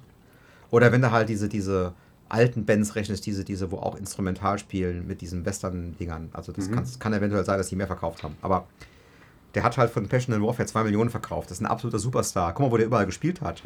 Frank Zappa, Alcatraz, David D. Roth, Whitesnake. Und der Ossi wollte ihn und er hat Nein gesagt. War der Ossi super sauer. Geil. So, und jetzt kommen wir mal. Also, ich habe zuerst gedacht, oh geil, Steve Vai gibt zwei Masterclasses am Tag. Jeweils 1,45. Und bei der zweiten am Tag ist jeweils, sind jeweils zwei Gäste dabei. Also dann halt Guthrie und, äh, und Nuno oder so, ne? Habe ich schon gedacht, super geil. Oh, da werden wir richtig viel lernen. So, dann ging's los. Und der Steve Vai ist so ein Typ, der ganz viel über Mindset geht. Also, wie du das denkst, wie du das fühlst, wie deine Einstellung dazu ist. Und Achtung, jetzt wird es esoterisch, wie du dich dem Universum halt öffnest und deine, deine ähm, Attention, was ist das auf Deutsch? Attention. Aufmerksamkeit. Deine Aufmerksamkeit fokussierst. Und das war auch ganz cool. Die erste Stunde habe ich echt auch da gehockt und mitgeschrieben und fand das total cool. Und er hat dann so Sachen gesagt wie, ja, du musst halt, wenn du, wenn du selber spielst, hör dir zu. Und kill die Gedanken, die jetzt irgendwie beim Spielen sagen, ach, ich muss doch gleich noch die Wäsche machen oder bla, so Sachen musst du killen, weil du musst dich, musst dir zuhören. Und nur dann erreichst du die nächste Stufe, ja. Dann habe ich schon gedacht, ja, cool, gute, gute Anweisungen und so. So ein richtiger Mr. Miyagi-Satz eigentlich. Genau, so. Dann war es aber alle Masterclasses nur das. Der Steve Vai hat nicht einen Lick erklärt, der hat nicht einen Song erklärt, der hat nicht einmal, also er hat insgesamt vielleicht zwei Minuten die Gitarre in die Hand genommen und gespielt. Krass. Bei allen, das waren dann ja sieben Masterclasses, warte mal, äh, Freitag, Samstag, Sonntag, genau, sieben Masterclasses, äh, sechs Masterclasses, hat er insgesamt vielleicht zwei Minuten gespielt. Und ansonsten war es nur, ich sag's jetzt mal frei raus, Gelaber. Und du konntest ihn aber auch nichts fragen, dass er dir mal einen Lick erklärt oder so? Nee, du konntest fragen, aber die, die Leute, also du, das waren ja 200 Leute, ich kam nicht dran. Aha. Ja, ich habe mich ein paar Mal gemeldet, aber jetzt auch nicht immer, ja. Also, wenn ich jetzt penetriert hätte, hätte er mich auch mal dran genommen. Ja. Und dann hat er halt auch oft Leute auf die Bühne einfach geholt und hat gesagt, so, wir schreiben jetzt zusammen einen Song. Also du schreibst einen Song. Da hat er nur denen halt, die halt gecoacht, wie sie die Ideen entwickeln. Das war dann schon auch ganz interessant, wie er das macht und so. Aber es war auch nicht ganz so sinnvoll, weil er hat dann halt denen die Ideen gesagt, auf die sie selber nicht gekommen wären. Weil er halt so ein super kreativer Kopf ist. Wenn du mich fragst, hat er beim Hinflug sich kurz überlegt, was er macht am Workshop. Und, und vorher das Motto, das Motto hieß Find Your Note, also finde deinen, deinen Zugang, deinen Zugang, deinen, deinen Sound zum, also dein Ding. Finde dein Ding eigentlich, ist es besser übersetzt. Ja. Und es war, die ganzen Masterclasses vom Steve waren nur Gelaber. Und es war unglaublich voll halt jedes Mal, weil alle 200 natürlich da waren. Und die absoluten Fans sind schon 20 Minuten vorher hin und haben sich die erste Reihe gesichert. Sind dann teilweise bei den anderen früher raus, während dem Workshop früher raus, um sich die erste Reihe zu sichern. Das war eigentlich ziemlich, also ziemlich Panne war es eigentlich. Ja. Und wir sind dann auch teilweise, der Andreas und ich, dann, dann teilweise bei den Workshops mittendrin raus, weil wir das Gelaber einfach nicht mehr hören konnten. Weil es immer nur das Gleiche war mit äh, Fokussierung, Universum und Attention und, und, Gedöns, ja. Also es war jetzt nicht so, dass er jetzt irgendwie abgedriftet wäre und, und irgendwelche Engel heraufbeschwört hätte oder so. Das war, hat schon alles Sinn gegeben, aber er hat es halt dauernd wiederholt und es war eigentlich immer das Gleiche. Und weißt du, ich mache dem Steve Vai jetzt mal einen Plan, was geil gewesen wäre. Der erst, die erste Masterclass, sorry, wenn ich jetzt mich so aus dem Fenster lehne. Ja. Die erste Masterclass hätte man genauso lassen können. Das war cool mit diesem Attention und sowas. Ich habe da ganz viel mitgeschrieben und die vier Phasen, wie man was lernt und so. Spitze. Das, da gibt es auch ein ähm, komplettes YouTube-Video dann von mir dazu, weil das war genial, die erste. So, die hätte ich so gelassen. Aber die zweite, dritte, vierte, fünfte, sechste hätte ich halt nicht genauso gemacht, sondern ich hätte dann gesagt, okay, ich zeige euch jetzt mal anhand von dem Song The Riddle, wie Steve Vai einen Song schreibt. Ich habe hier auf meinem, äh, auf meinem Handy habe ich mir Demos, die ich damals gemacht habe, geladen. Die spiele ich euch jetzt mal vor. So, so Sachen hätte ich mir vorgestellt. Oder ja, also viele fragen mich, wie habe ich den Lauf gespielt von dem und das zeige ich euch jetzt mal. Das ist eine ganz spezielle Technik und die heißt so und so. Und das Ganze vorbereitet und eventuell sogar mit Handout. Das gab es natürlich nie. Handout gab es keins. Vergiss es. Gab es das bei Paul Gilbert? Nein, das gab es da auch nicht. Aber der hat, der hat Sachen so erklärt, dass es trotzdem ohne Handout geil war. So. Also man muss, man muss kein Handout haben. Wenn ich einen Workshop geben würde, gäbe es ein Handout. Definitiv. Ich habe mir da auch einiges aufgeschrieben, wie ich einen eigenen Workshop machen würde. Was ich aber allerdings erst machen werde, wenn das ein bisschen planungssicherer ist und nicht so wieder die Politiker abdrehen, dass sie mit aller Gewalt eine vierte Phase äh, heraufbeschwören. Sorry, aber das Politik, das gehört hier nicht hin. Vergesst es. Ja, also das war Steve Vai. Und dann wollte ich eigentlich auch direkt zu Guthrie Govan. Sind auch gerade noch so reingekommen und haben eng gepfercht hinten gestanden, weil der Workshop komplett überbucht war und nicht genug Plätze waren. Krass. Das hätte mich jetzt aber tatsächlich auch am meisten interessiert, wie die Breakout-Class mit Guthrie Govan war. Guthrie Govan ist der absolute Wahnsinn. Bist, bist du jetzt auch Improvisationsgott? der erklärt so eloquent, der spricht, der hat so ein geiles Englisch. Ich meine, der ist ja Engländer und da hast du ja oft mal, dass sie so schnell reden und so. Aber der wäre ja fast mal Englisch-Professor geworden. Also äh, Lehrer und dann. Und der, hat, der kann sich so gut ausdrücken, dass keiner von den anderen konnte sich so gut ausdrücken. Und hat alles so mit Bildern erklärt und, und witzig immer dazu gespielt. Zum Beispiel ist dann bei einem das Handy losgegangen. Da hat er die Melodie imitiert sofort und hat einen Jam draus gemacht. Der Typ ist. Der Typ ist völlig durch den Wind, erklärt super und ist ständig Bier in der Hand und Zigarette in der Hand. Ne? Geil. Das ist ganz, ganz krass. Und er sieht aus wie so, wie so ein Zombie. Das ist echt krass. diese mit grauen Haaren. Zottelhams. Aber kann improvisieren wie, wie kein anderer, oder? Der hat den Steve Vai, ich würde sagen, an die Wand gespielt bei dem Jam. Krank. So, jetzt kommt meine zweite Kritik. Also wie gesagt, Steve Vai Masterclass, das war, eine war geil und dann war es immer wieder das Gleiche. und halt Leute auf die Bühne geholt, okay, aber es war dann doch wieder das Gleiche. Ja. Hör dir selber zu, spiel so lange, bis dir was anderes einfällt. Ja. Meditier über das Lick. So Sachen. Ist wie gesagt alles okay, wenn man das auf ein, zwei Sachen verteilt, aber es war halt immer nur das. Egal, habe ich jetzt oft genug gesagt. So, Guthrie Goblin war absolut genial, war ich zweimal und es war zweimal geil. Im zweiten Mal hat er halt ziemlich viel sein FM, FM9 erklärt, was ich ja alles schon wusste. Aber die anderen hat es natürlich super interessiert, ne? Ja, klar. Dann waren wir bei äh, Joe Robinson und das war mit Abstand, nee, nicht mit Abstand, der war ein spitzegeiler Lehrer. Der hat so geil erklärt. Ja, Joe Robinson ist ein sehr junger Akustikgitarrist eigentlich. Der spielt zwar auch E-Gitarre sehr gut, Ja. aber vor allem Akustikgitarre und der hat Australia Got Talent gewonnen vor ein paar Okay. Jahren. Vor, ja, irgendwann kannst du, kannst du googeln. Joe Robinson. Er spielt so unglaubliches Fingerpicking. Unglaublich schnell auf der Akustikgitarre und auch geile Songs, geil arrangiert. Also so Chord Melody auf der Akustikgitarre. Tierisch. Der hat auch Kurse bei, wie heißt diese große Kursplattform? Udemy? Da hat er mehrere Kurse. Die sind übrigens gerade runtergesetzt auf 15 Dollar. Also wer, wenn sich jemand für Fingerpicking Akustikgitarre interessiert, direkt alle kaufen. Und der hat auch Fingerpicking auf der E-Gitarre gespielt oder nur auf der Akustik? Der hat uns das nur auf der Akustik gezeigt, aber der spielt auf der E-Gitarre auch so krasse Country-Sachen. Also nee, ich bin gerade Das auf. war eher so ein bisschen Country-Pop. Okay, auf Udemy gerade 110 Euro kosten die gerade bei ihm. Bin ich eingeloggt? Ja, ich Ach bin so. eingeloggt. Ja, dann waren sie bei mir reduziert auf 15 Uhr. Aber immer warten, bei Udemy gibt es dauernd irgendwas machen. Ja, die, also ich würde da bei Udemy Sale, grundsätzlich sale, sale. Nie was zum Vollpreis kaufen. Nee, bist du auch, hast du auch recht. Alle auf die Favoritenliste und wenn die runtergesetzt sind, dann schnapp ich zu. Okay, weiter am Genau, Text. so. genau. dann waren wir bei, äh, bei der Yvette Young. So eine eher, was die was ganz anderes macht. Sehr songorientiert. Die macht viel Tapping, Harmonics, spielt auch mit den Fingern und richtig geil. Und die war auch vom Unterrichten her absolut spitze. Hat uns total inspiriert. Die hat dann auch Sachen vorbereitet gehabt. Also da war die einzige, die wirklich was vorbereitet hat. Krass. Und zwar hat die dann gesagt, okay, du schreibst einen Song und du kriegst zwei Worte. Ein Adjektiv und einen Nomen. Und dann hatte die tatsächlich Karten, wo sich dann jeder was ziehen musste. Und dann konnten zwei, drei Leute mit ihr zusammen einen Song schreiben zu, keine Ahnung, Eternal Stones. Da konntest du dann ziehen. Ein Adjektiv und ein Nomen. Die hat die vorher vorbereitet. Dann hat sie für jeden noch eine Ziehkarte gehabt mit, einer, mit einem Assignment, was er für einen Song schreiben soll. Und hat dann auch alles gezeigt und gezeigt, wie man sich mit Sounds inspirieren lassen kann für Songs. Also sie hat ganz viel Pedals auf dem Board und so und macht dann mit Delay und irgendwelchen Effekten rum und stellt das dann immer so ein, dass es in die Stimmung passt, stellt sich Filmszenen vor und so. Das war auch sehr, sehr, sehr, sehr gut. Krass. So, Nuno habe ich fünfmal versucht, reinzukommen. Keine Chance, vorne dran immer schon Schlange, bevor es los, losging. Und ja. Und einmal hat er wohl 15 Minuten auch gespielt. Als ich dann beim letzten Mal, beim letzten Versuch, dann doch reinkam, endlich mal in der hintersten Reihe, hat er dann nur gelabert. Bei ihm war es allerdings sehr unterhaltsam, was er gelabert hat. Der hat zum Beispiel die Story erzählt von More Than Words. Und das ist eine unfassbare Story. Ich mach's mal ganz kurz, weil das sollte jeder wissen. More Than Words solltest du, also wer das nicht kennt, das ist der absolute Hit von Extreme. Der Ähm, kommt vielleicht auf unsere Nummer Playlist. 1 Hit in, ich glaube, in allen Ländern. Ich glaube, in allen Ländern war der auf Nummer 1. Da lebt er, glaube ich, heute noch von, von dem Song. Kommt auf die Playlist. Der Song war auf dem Album und die Plattenfirma hat gesagt, das ist keine Single. Dann haben die aber gewusst, als die das gespielt haben, ist das super bei den Leuten angekommen.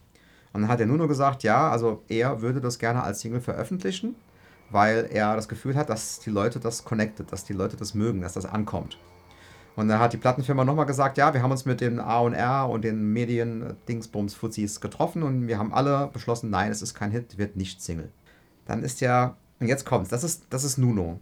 Ist Nuno hingegangen, hat einen Tag vor der Europatournee, hat sich in den Flieger gesetzt, ist zum Headquarter von der Plattenfirma, ich weiß nicht mehr welches es war, kann man, kann man bestimmt googeln, hingefahren und hat an die Tür geklopft, bis er beim Chef war, beim Labelchef.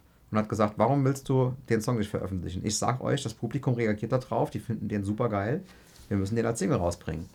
Ja, nee, ähm, das entscheide ich und bla bla bla bla. Und hin und her, ich will es jetzt nicht lang, lang ziehen. Jedenfalls sagt der Nuno, okay, was ist jetzt die Wahl? Entweder du veröffentlichst das als Single oder ich steige jetzt sofort vor der Obereuropa-Tournee aus der Band aus. Und wenn Nuno sowas sagt, dann, Dann ist macht das er das. keine leere Drohung. Der hätte das gemacht, der wäre sofort ausgestiegen. Und ist dann, hat sich rumgetreten und ist gegangen.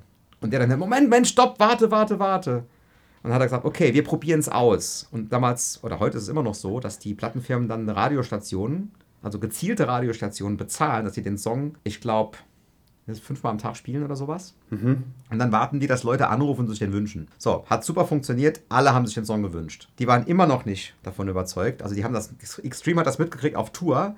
Damals gab es ja keine Handys und kein ja. Internet. Also nicht so wie heute. Es gab schon E-Mail, glaube ich, gerade so. Ja. Haben das gerade so mitgekriegt und dann haben sie es nochmal probiert in einer anderen Stadt.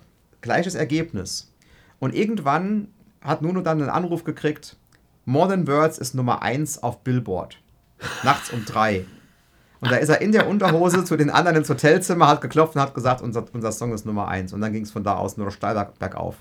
Geil. Aber ja, er musste drohen, die Band zu verlassen, sonst hätte die Plattenfirma es nicht veröffentlicht und wahrscheinlich wird dann heute keiner Extreme, Extreme können. Aber der Typ hat die Eier gehabt, sage ich jetzt mal einfach so, Ja. zu sagen, nee, ich bin davon überzeugt, es ist geil und wir bringen das jetzt als Single raus oder für mich macht das überhaupt keinen Sinn mehr, da, da gehe ich lieber äh, und äh, verkaufe Burger bei McDonalds. Hammer. Und so Stories hat er halt nur erzählt. Und dann, welche wen er alles auf Tour getroffen hat, die, äh, keine Ahnung, Mil Millionen verdient haben und total unglücklich waren, nicht aus ihrem Zimmer rauskommen wollten, das Konzert eine halbe Stunde verschoben werden musste, weil sie nicht rauskamen, weil sie keinen Bock mehr hatten, weil sie ihre Familie vermisst haben und so. Krass von Leuten, wo du es nicht denkst. Krasse Insider-Stories. Kannst aber nicht erzählen, oder? Ja, also Rihanna. Er hat ja für Rihanna gespielt, fünf Jahre lang und 250 Shows im Jahr und die wollte halt einfach nicht mehr. Von der hört man auch wenig.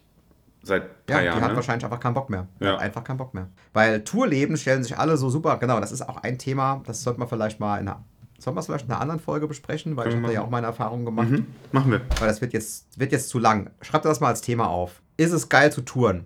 Dann gehen wir darauf nochmal ein, weil das ist jetzt für die Folge, glaube ich, zu lang. Mhm. Gut. Bei wem war ich noch?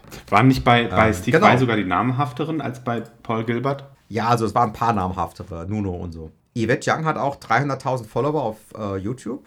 Joe Robinson knapp 100.000. Genau, waren wir mal bei äh, Larry Mitchell. Larry Mitchell ist so ein Session-Gitarrist und der produziert auch ganz viele Sachen und der ist auch schon ewig Fractal Audio Endorser. Und da waren wir auch, da ging es aber mehr um Fractal Audio Sounds und sowas. Das war äh, für mich dann nicht so super interessant. Oh, ich bin gerade auf der Seite. War Tommy Emmanuel da? Oh, hätte ich fast vergessen. Tommy Emanuel kam irgendwie, ich glaube, samstags abends und hat dann sonntags mittags ein einstündiges Konzert gespielt. Geil. Das war unfassbar. Das war vom Konzert her, außer dem Steve Vai-Konzert, glaube ich, das Beste, was ich gesehen habe auf dem ganzen USA-Trip. Alleine, verdammt nochmal, alleine. Der hat einen Spielwitz, der hat geile Ansagen gemacht, dann hat der Sachen gespielt, die kann ich in meinem Leben nicht spielen. Ja, das ist ja, glaube ich, so der, der beste Akustikgitarrist auf der Welt, oder? Würde ich sofort unterschreiben. Steve Vai sagt, sagt es wäre der beste Gitarrist der Welt. Das ist Steve Vai seine Meinung. Genau, und der hat auch bei seiner, also die Masterclasses am Nachmittag vom Steve Vai waren ja immer mit zwei anderen. Und eine war mit Tommy Emanuel. Und der hat ihn zum Spielen gebracht. Und hat doch so, weil der hat sich einige andere Sachen angeguckt und hat sich dann noch kaputt gelacht. I knew I got him to play. Hahaha. das ist so ein, so ein alter Sack, der, der einfach total den Witz hat und genau weiß, wie er Leute zu was kriegt. Und dann irgendwann hat er ihn sogar dazu gekriegt, seine Gitarre zu nehmen, was auf der akustischen zu spielen. Und da ist der Steve Vai, dem ist die Muffe gegangen, sag ich euch. Aber er konnte nicht anders. Er hat ihn so geil dahin gedrückt. Sehr da war das erste Mal der Vai nicht Chef.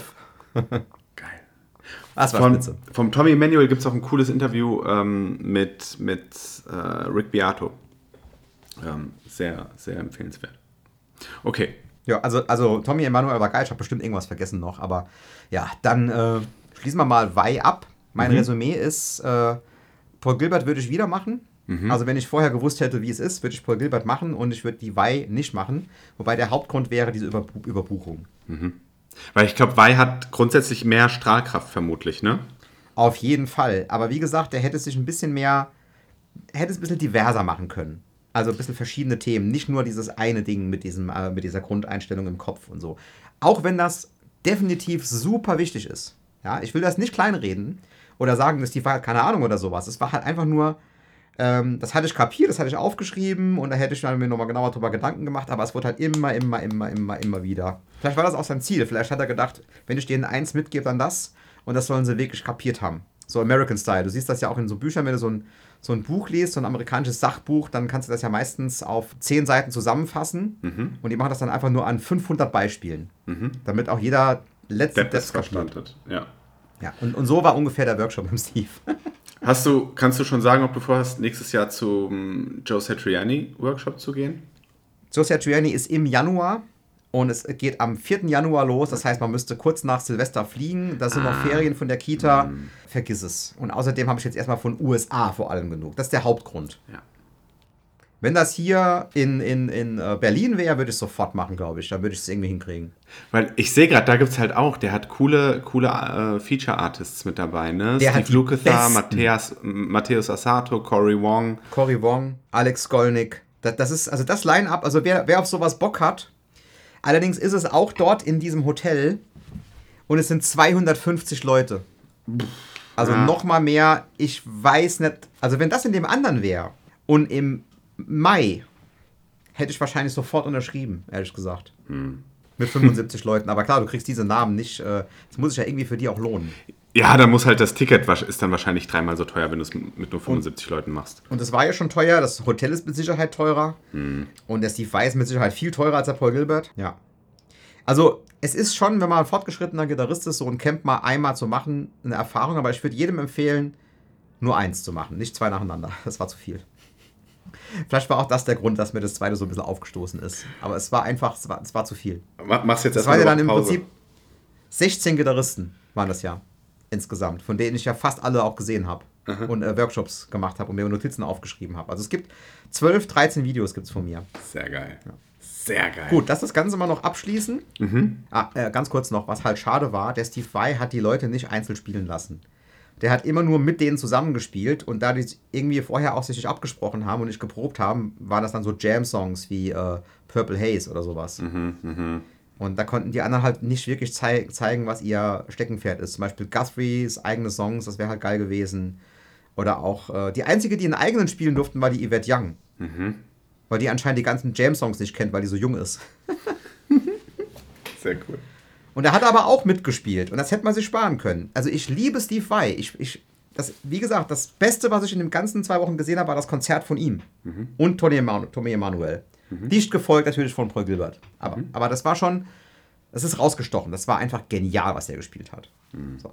Aber er musste überall mitspielen und auch bei Stilistiken, die er halt einfach nicht, ich sag jetzt einfach mal, können will. Und da hat er dann trotzdem seinen Style drüber gespielt und das ist dann halt nicht authentisch, stilistisch authentisch.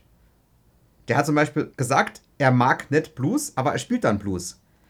Dann muss er aber auch den Schritt gehen und zu sagen, ich mag keinen Blues, dann spiele ich auch keinen Blues. Ja. Dann lass doch die Leute, die den Blues können, den Blues spielen. Wenn sie schon da sind.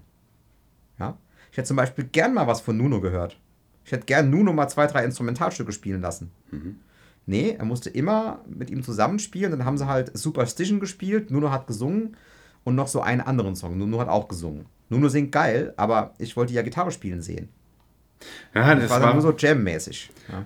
war wahrscheinlich, er dachte, naja, es ist mein Workshop, ich bin hier der Chef und äh, Die Leute kommen ja auch zu Y Academy 6.0. Es ist ja auch alles berechtigt. Nur, es ist schade, weil es hätte viel mehr sein können als nur Y Academy 6.0. Man hätte den anderen ein bisschen mehr Plattform geben können. Und der, der Paul Gilbert hatte damit überhaupt kein Problem, weil der überhaupt kein Ego hat. Aber der Steve Vai hat ein riesengroßes Ego. Obwohl er dauernd beim Workshop über Ego gesprochen hat und dass es der Feind von Musik ist. Und selber hat er halt immer auf der Bühne stehen müssen. Außer bei Tommy Emanuel. Und das war das Geiste außer dem Steve Vai-Konzert. Ja, aber wahrscheinlich hat er deswegen auch Guthrie Govan zum Beispiel gar nicht so improvisieren lassen, wie man es eigentlich von ihm kennt, ne? Ja, der konnte ja improvisieren, konnte der Guthrie. Die haben sich ja ein Ja. Duell gegeben und Ach, okay. das war schon. Die haben ja schon zusammen gespielt. Ja. Also der war schon auf der Bühne, aber halt Songs, die so, so Jam-Songs halt, so Superstition Okay. Ah, und so, okay, so, äh, äh, so, so, so simple Zwei-Akkord-Lieder halt, ne, die jeder irgendwie kennt. Mhm. Okay, verstanden. Es war ein bisschen schade. Es hätte ohne Aufwand viel mehr sein können. Wobei man muss, man muss auch bedenken, also die Band vom Steve, die hat ja diese ganzen Jam with Steve Sachen immer mitgespielt, immer drei Minuten. Das heißt, die waren dann nach dem Konzert noch zwei bis zweieinhalb Stunden am Spielen. Komplett. Also die haben wirklich was geleistet und die waren auch sehr geil. Gut, aber das war Y Academy 6.0 und äh, wie gesagt, da würde ich nicht nochmal hingehen, weil vor allem, weil zu voll und zweitens, weil ähm, es war halt zu sehr dieses eine Thema. Und durch dieses bedingt, dass es zu voll war, konntest du halt, also ich habe halt zwei, drei Fragen stellen können. Also ich konnte zum Beispiel Guthrie Govan konnte ich eine wirklich interessante Frage stellen. Und und äh, der Yvette und dem Joe Robinson. Da habe ich wirklich was aufgeschrieben, wo ich mal Fragen stellen konnte und wirklich Sachen erfahren habe, die ich sonst nicht erfahren hätte. Aber beim Gilbert war das halt das Fünffache, was ich fragen konnte. Schon ziemlich geil. Okay. Gut, dann noch der Abschluss. Dann sind wir von, von dem Hotel im Lake Las Vegas nach Boulder City. Wirst du noch was fragen? Ich habe noch eine letzte Frage, aber die stelle ich ganz zum Schluss. Also, dann sind wir nach Boulder City zum Flughafen und hatten uns vorher eine Flugreise zum Grand Canyon gebucht. Also mit so einem kleinen Flugzeug, 35 Minuten, sind wir zum Grand Canyon. Also West Grand Canyon, das ist so ein Ausläufer. Das ist nicht der krasse Grand Canyon. Aber ja, waren wir dort, sind, äh, ich will das jetzt ein bisschen abkürzen, wir sind dann auf den Skywalk. Übrigens, wenn du irgendwann hinfährst, Skywalk, vergiss es, lass es bleiben. Ähm, das sind so drei Punkte, die du da ansteuerst. Der dritte war geschlossen, der erste war Skywalk und da konntest du auch so ein bisschen auf den Canyon gucken. Der zweite war dann der andere Point, ich habe vergessen, wie er heißt. Und der war halt der Money-Punkt. Also das war halt geil. Ja. Da war richtig, konntest du hier so Colorado River und diese riesigen Felsen und das war der gigantisch. Das hätte eigentlich gereicht, hätte nur das gebraucht. Skywalk war scheiße, du konntest keine Fotos machen, du musstest alles abgeben am Eingang. Es wurde in Schließfächer gemacht, du wurdest sogar mit Metalldetektor durchsucht, Was? dass du nichts mitnimmst, weil die hatten dann dort Fotografen auf der Plattform, die dich fotografiert haben. Wobei ich mittlerweile, wobei ich mittlerweile denke, da ist ja so ein Reservat von diesen Indianern, die dort leben. Und ich glaube, die machen das, um denen was zuzuschustern. Ah, okay. Weil das waren auch alles Indianer. Wenn ich recht überlegen, waren das alles Indianer, die da auch gearbeitet haben. Alle. Ja? Und ich denke, die machen das, um denen was zuzuschustern. Dann ist es okay. Ja? Aber trotzdem, ich kann doch trotzdem da Bilder machen. Äh, konnte ich halt Ja. nicht. Es war der Skywalk, aber sowieso, der, der Punkt war halt lang nicht so imposant wie der Rest. Ja, das ist im Prinzip so eine ABM gewesen. Egal, ich fand es ein bisschen neppig. Also ein bisschen nepp. Ja, hat sowieso, also der Flug mit Skywalk und dann diesem Spritaufpreis mit 30 Dollar nochmal pro Person. 400 Dollar haben wir bezahlt für den Flug dahin. Alter. Pro Person. Pro Person. Lecco mio. Und dann haben wir da geguckt. Es war schon beeindruckend. Man muss das gesehen haben. Wenn man dort ist, muss man dahin. Okay. Wir hätten lieber den Hubschrauberflug über den Canyon gemacht, aber der war ausgebucht. Ja, und dann wollten wir zurück und wir haben schon gesehen, oh, das sieht aber ganz schwarz aus am Horizont. Und dann hat uns der Pilot wieder abgeholt, der uns auch hingeflogen hat. Ne? So ein, so ein, ich glaube, es war in Australien, aber egal. Und ich sag so, oh, can, can we start? Und er so, we'll try. Das willst du nicht von deinem Piloten hören. Ja. Das willst du nicht hören von dem Pilot, der dich gleich heimfliegt. Aber ist We'll alles gut gegangen.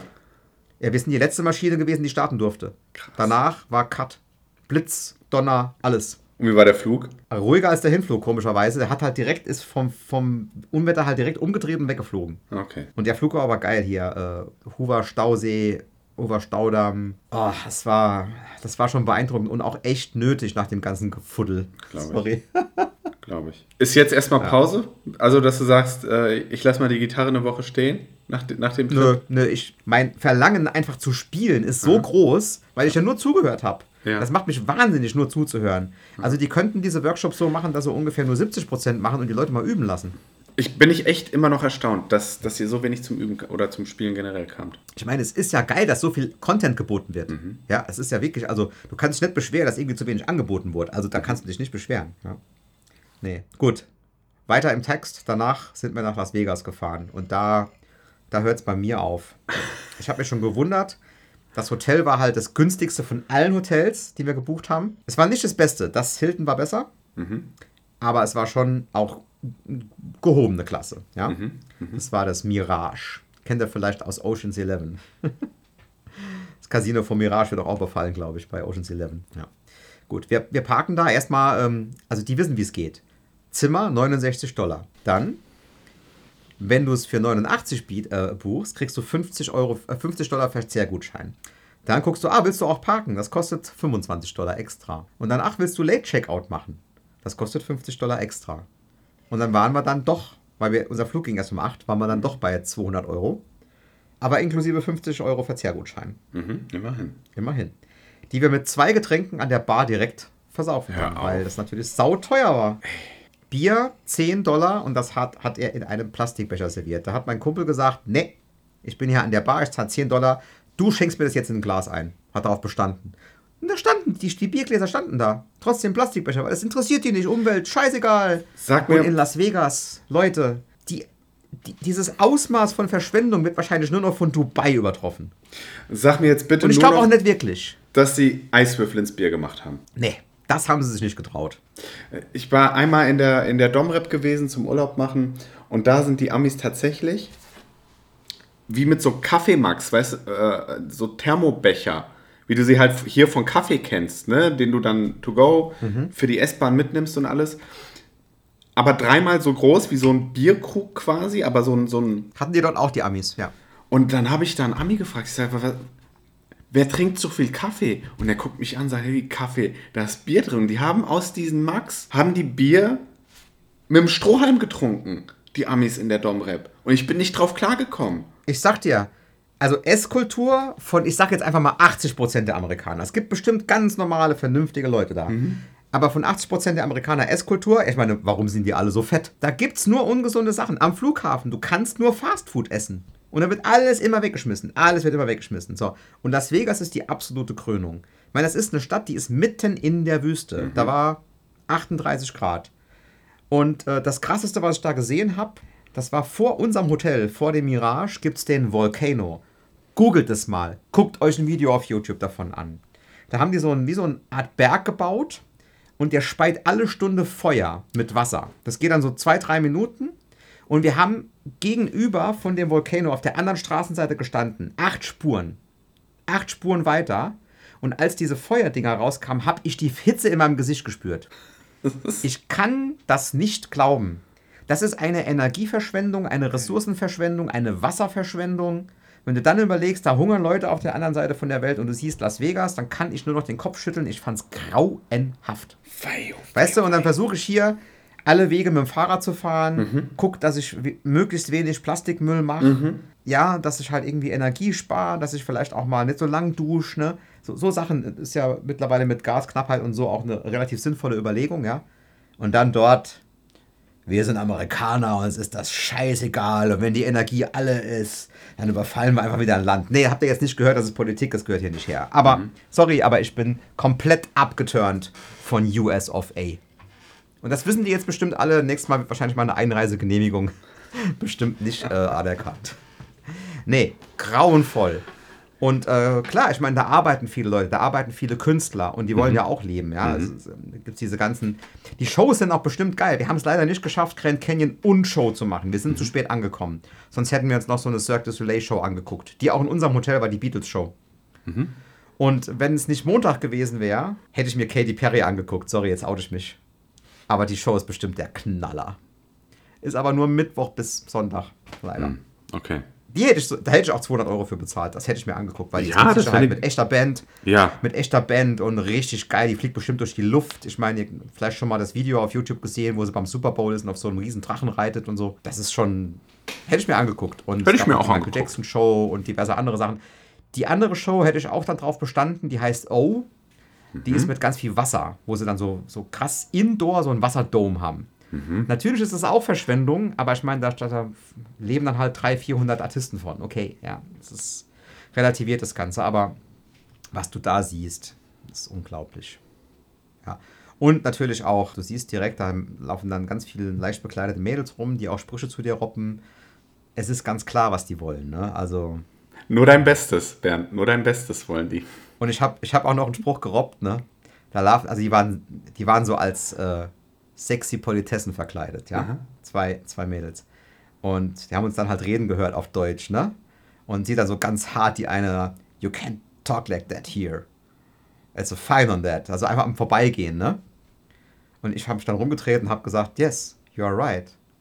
I think you have to spank me. aus, aus, aus Spaß, ja. Und die sich dann rumgedreht, mich so voll äh, krass angeguckt. Ich meine, das war, eine, das war mit Sicherheit eine professionelle. Und sagt, oh, you can have that. Dann packt sie die Handschellen direkt aus, macht klack. Und ich schnell weggelaufen.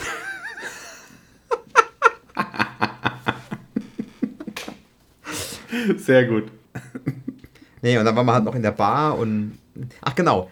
Die ganze Stadt ist so designt, dass du immer an den Spielautomaten und an dem Casino vorbei musst. Klar. Also wir haben geparkt, ne?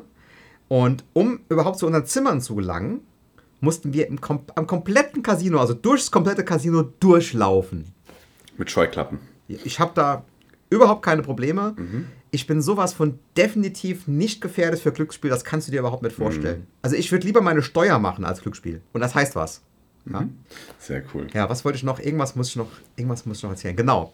Was allerdings der Knaller war, wir haben da so einen, so einen Schweizer kennengelernt am Grand Canyon und er hat gesagt, er hat eine Stunde angestanden zum Check-in in Las Vegas. Bei einem anderen Hotel zwar, aber. Oh, und dann habe ich gedacht, oh, ey, wir kommen spät an, wir wollen essen gehen, ich will keine Stunde anstehen zum Check-in. Dann habe ich mal geguckt, geht nicht irgendwie Online-Check-in.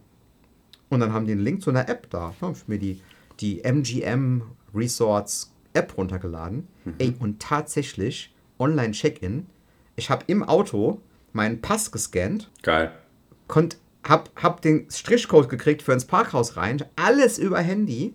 Dann wurde der Handy, äh, der Key fürs Zimmer aufs Handy geladen und ich konnte mein Zimmer mit dem Handy aufsperren. Da waren sie dann fortschrittlich. So, jetzt kommt's aber mit dem Late Checkout. Das hat irgendwie nicht so richtig in der App gestanden, beziehungsweise es stand da, aber ich war nicht so ganz sicher, ob es geklappt hat. Da sind wir dann um elf oder so, als es halt irgendwie nicht mehr Betrieb war, sind wir dann zur Rezeption und da habe ich gefragt und dann äh, alles, was in der App gestanden hat, hatten die überhaupt nicht auf ihrem Computer. Die haben das dann manuell nachgetragen, als ich die App gezeigt habe, ne? Dann, yeah, well, it doesn't work, like, they don't communicate, bla bla bla bla. Dann wieder komplett alles rückständig. Die 50 Euro Verzehrgutschein waren nicht drin, äh, das Late Checkout war nicht drin, da wollten sie uns um 12 rausschmeißen, ja. Okay. Haben sie dann auch versucht, haben sie auch versucht. Ja, also die Putzfrau hat schon, wollte schon aufschließen, wir hatten aber alles abgesperrt. Ey, dann sind sie dann nicht mehr fortschrittlich. Ja? Also du hast wirklich komplett ohne, ohne irgendeine Person das Hotelzimmer aufgesperrt, aber die wissen dann gegenseitig nichts voneinander. Also sorry, aber Das Alle unfähig. Alle wieder komplett unfähig. Jedes x-beliebige Unternehmen, das die linke Hand nicht weiß, was die rechte Hand macht. genau, so ist genau das gleiche, ja. Ja. ja. Ich glaube, was du noch nicht erzählt hast, ist, du hast gesagt, du hast dreimal gut gegessen. Was war denn das dritte Mal? Ah, das dritte Mal war in Las Vegas im Steakhouse. Okay. Allerdings Aber habe da nur ich gut gegessen, mein Kumpel nicht. Ich habe mir direkt das New York Strip bestellt, 500 Gramm. Und äh, das war exakt auf den Punkt gebraten, hat so eine geile Marinade gehabt. Das war ein richtig gutes Steak. Also ungefähr so gut wie Esch. Ja, auch ungefähr so teuer wie Esch. Also Esch, sorry, Esch ist ein Steakhouse, wo ich mit Erik immer hingehen in äh, Frankfurt. Frankfurt. Ja, und da habe ich dann auch ein Cabernet Sauvignon aus Kalifornien und da habe ich dann einfach den teuersten auf der Karte bestellt. Der war 17 Dollar das Glas. Habe ich gedacht, ab letzter Tag, komm, jetzt hau ich mal einen draus, mir ist egal. Wir haben ja im Zimmer so viel gespart, ha, haben wir ja eigentlich nicht, aber egal. und dann war der so gut, dass ich mir eine Flasche davon bestellt habe. Sehr gut. Ja. Und das war der beste Wein, der ich getrunken habe. Der war aus Napa Valley, ein äh, Cabernet Sauvignon aus Napa Valley. Und dein Kumpel dann halt da hatte mit- was? Weil Der er nicht gut mitgetrunken. Nee, Ach so. aber was, was der Genau, gegessen hat. Der hat sich ein spezielles Steak bestellt Mhm. und das kam an, das sah aus, als ob es noch roh wäre. Und das war auch kalt. Oh. Und da kam aber zufällig der Manager vorbei und hat gefragt, ob alles in Ordnung ist. Und er so, äh, guck dir das an. Nee, es ist kalt, es ist eklig. Und dann hat er gesagt, oh, von dem hat er keins mehr. Er kann sich irgendwas anderes aussuchen. Er hat ah, das, was er hat. Dann haben sie das auch gebracht, aber das war dann halt nicht Medium, sondern Rare. Das hat er nur zur Hälfte gegessen, ich habe den Rest gegessen. Hatte ich wieder meine 750 Gramm. Ja, aber der Wein war spitze und äh, es war auch für Las Vegas-Verhältnisse das billigste Steakhouse. Okay. Ja, aber wir sind mit 220 Dollar raus. Aber inklusive der Flasche Wein. Die war 66 Dollar. Und Tipp und Gedöns. Okay, dann ging es tatsächlich echt voll. Ja, voll. Ja, aber das haben wir ja beim Esch auch schon geschafft. Ja, mal Das, einmal. das stimmt. Ja. Ich sag nur, äh, wie, wie hieß es? Die Dessertrippe. Genau, und ey, pass auf. Und dann habe ich äh, gedacht, ich muss cool sein an der Bar vom Casino. Und habe mir einen äh, Wodka Martini geschüttelt, nicht gerührt bestellt. Natürlich. Haben die komplett authentisch gemacht mit Olive und allem drum und dran. Ekelhaft. Trinke ich nie wieder. Pfui.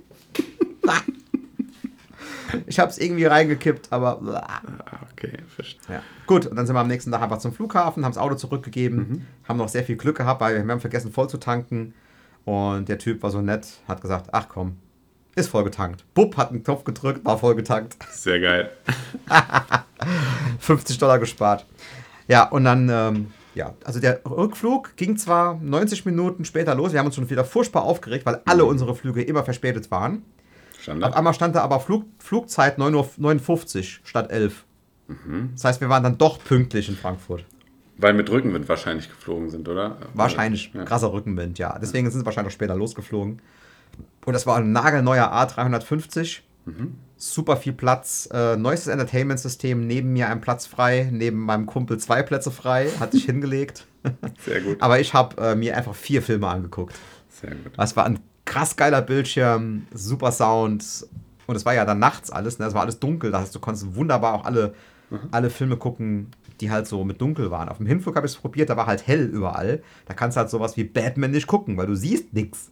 Der, der neue Batman ist- jetzt, oder was? Mit Robert Ja, ja, Pattinson? dann habe ich angefangen, konnte ich nicht zu Ende gucken, weil du siehst halt einfach nichts. Na klar. Ja. Den musst Ja, du war trotzdem, trotzdem vorbei. gucken, der ist sehr gut. Ja, ich werde den auch gucken, aber den guckst du in Ruhe. Ja, ja. Ja, also Resümee. Würde ich es wieder machen? Also das Paul Gilbert würde ich auf jeden Fall wieder machen. Das war spitze. Mit Flugreisen habe ich aber erstmal komplett die Schnauze voll. Wir haben 40 Stunden gebraucht äh, für den Hinflug. Gott, oh Gott. Da wird auch Lufthansa noch für bluten. Ach genau, und unsere Koffer kamen erst eine Woche später an. Stimmt, das war auch in den Vlogs Thema. Ey. Aber wenn ihr dazu Näheres wissen wollt, äh, dann äh, guckt euch die Vlogs an, da ist sowieso alles nochmal genauer erklärt. Und wie gesagt, wenn es Fragen kommen, was hat denn der gemacht und der gemacht, es wird zu jedem Dozenten, ich habe zu jedem Dozenten eine äh, Notizenfile, wo ich alles aufgeschrieben habe, was ich interessant fand und das werde ich zusammenfassen und werde darüber ein komplettes Video machen. Das wird dann bei manchen, wie beim Paul Gilbert, wahrscheinlich sehr lang oder vielleicht sogar dreiteilig oder so, weil es echt unglaublich viel Material ist. Und bei anderen wird das dann ein 10, 15 Minuten Video. Und das werde ich halt, das, bis zum Ende vom Jahr wird es, wird es diese Sachen geben, glaube ich weil freu mich richtig Da ist so drauf. viel Inhalt auch für euch dabei, dass es sich einfach lohnt. Bernd, ich habe noch eine allerletzte Frage, die ich mir bis zum Ende. Ja. Außer du hast jetzt noch was, dann stelle ich die jetzt. Die letzte Frage. Nee, ich glaube, da haben wir jetzt, also wir haben das eigentlich ganz gut zusammengefasst, glaube ich. Wir haben bestimmt irgendwas vergessen, aber es gibt ja auch die Vlogs und da ist alles Genau. drin und dann die, die Videos zu den einzelnen Dozenten und so. Wann kommt der Bernd Kills Workshop? Habe ich eben schon mal kurz angesprochen. Also ich will da Planungssicherheit haben und nicht irgend so ein Typ, der irgendwie sagt, wir machen jetzt wieder Masken, weil es hat ja so viel gebracht und wir impfen jetzt alle drei Monate, obwohl alle trotzdem Corona kriegen, so wie du und mein Kumpel und mein anderer Kumpel und alle, die ich kenne eigentlich. Ich hatte es bestimmt auch schon, aber ich habe jetzt nicht immer getestet. Hat mal eine starke Erkältung, das war es wahrscheinlich. Ja, also, und im Moment ist für mich keine Planungssicherheit. Und wenn ich dann mir so eine Arbeit mache, das zu organisieren, sowas zu organisieren, dann äh, möchte ich doch, dass es stattfindet. Aber daraus können wir mitnehmen, es wird kommen. Es wird definitiv kommen. Okay. Freue ich mich auch schon sehr drauf. Und ich weiß noch nicht, ob ich es alleine mache oder ob ich mir auch ein paar Leute einlade. Ich fand jetzt, ich fand es zwar cool, diese, diese Optionen zu haben, aber es war im Endeffekt doch zu viel. Und widersprüchliche Sachen. Also wenn ich welche mache, dann mache ich dann noch zwei, außer mir vielleicht. Und dann gibt es ein sehr großes Problem, die Location. Weil ähm, ich habe hab auch mit dem, mit dem zweiten Chef mal geredet beim Trinken und habe gesagt, hier, also der Workshop ist spitze, aber das Hotel, also beim ersten, beim, beim Gilbert. Und dann hat er gesagt, ja, I know, I know, uh, but they don't mind the rock'n'roll. Weil es gab ja, ach genau, hab ich noch gar nicht erzählt, es gab bei jedem von den Events nach den Konzerten sechs, sieben Räume, wo man jammen konnte zusammen. Geil. Teilweise mit Schlagzeug und Bass. Und mit Jam-Tracks vom Band und jedes hat ein anderes Thema gehabt. Also da konntest du dann bis nachts um drei jammen. Und da kam teilweise auch der Nuno rein. Die eine hat gespielt, hat irgendwie The Riff von Get the Funk Out gespielt, da kam auf einmal der Nuno rein, hat Schlagzeug gespielt. Hat sich ans Schlagzeug gesetzt. Also so Sachen passieren dann halt auch, ja. Ja. Und wenn ich sowas plane, muss das halt alles auch gegeben sein, sowas. Ich werde es ein bisschen anders machen. Ich habe da schon mein Konzept, wie ich es machen würde. Es gibt auf jeden Fall auch ein Handout. Und, aber wie gesagt, ich brauche eine Location. Übrigens, alle, die zuhören und diese, die eine Location kennen, wo sie denken, in der, irgendwo in der Nähe von 100 Kilometer von Frankfurt, weiter will ich nicht fahren, ja. Die Location wäre geeignet für sowas. Also die Location muss bieten einen großen Raum für, sagen wir mal, 40 Leute, Zuschauer und eine Band auf einer Bühne. Das muss ich haben, also eine Bühne auf jeden Fall. Ich will nicht auf ebener Erde sein, wenn ich was spiele. Es gibt einfach die Atmosphäre ist dann nicht da. Und noch mindestens drei, vier Räume, wo man so Breakout-Sachen machen kann. Dann muss in der Nähe, also direkt nebendran, nicht mit dem Auto fahrbar, ein Hotel sein, das mindestens, ich sag mal, 50 Zimmer hat. Und dass man auch so buchen kann, dass man das, sagen wir mal, belegt. Dann einfach. Und man muss bis mindestens 12 Uhr Krach machen können, ohne dass irgendjemand kommt und sagt, nee, Polizei und Dezibel. Also am besten irgendwo, wo sich Fuchs und Haas gute Nacht sagen. Wenn jemand diese Location kennt, die auch jetzt nicht irgendwie 5 Sterne ist oder so, ja, die gutes Essen bietet, die guten Service bietet, ganz normal, ja, drei Sterne Hotel mäßig sowas, ja. Wer die kennt, bitte schreibt mir das an bernd@gitarrenlehreronline.de. Also nur, wenn ihr, wenn ihr euch wirklich sicher seid, dass diese Location das auch machen würde. Weil dann gucke ich mal, dass ich vielleicht doch für nächsten Sommer mir schon mal was überlege. Boah, sehr cool. Und keine Sorge, es wird nicht so teuer wie, äh, wie die Workshops da.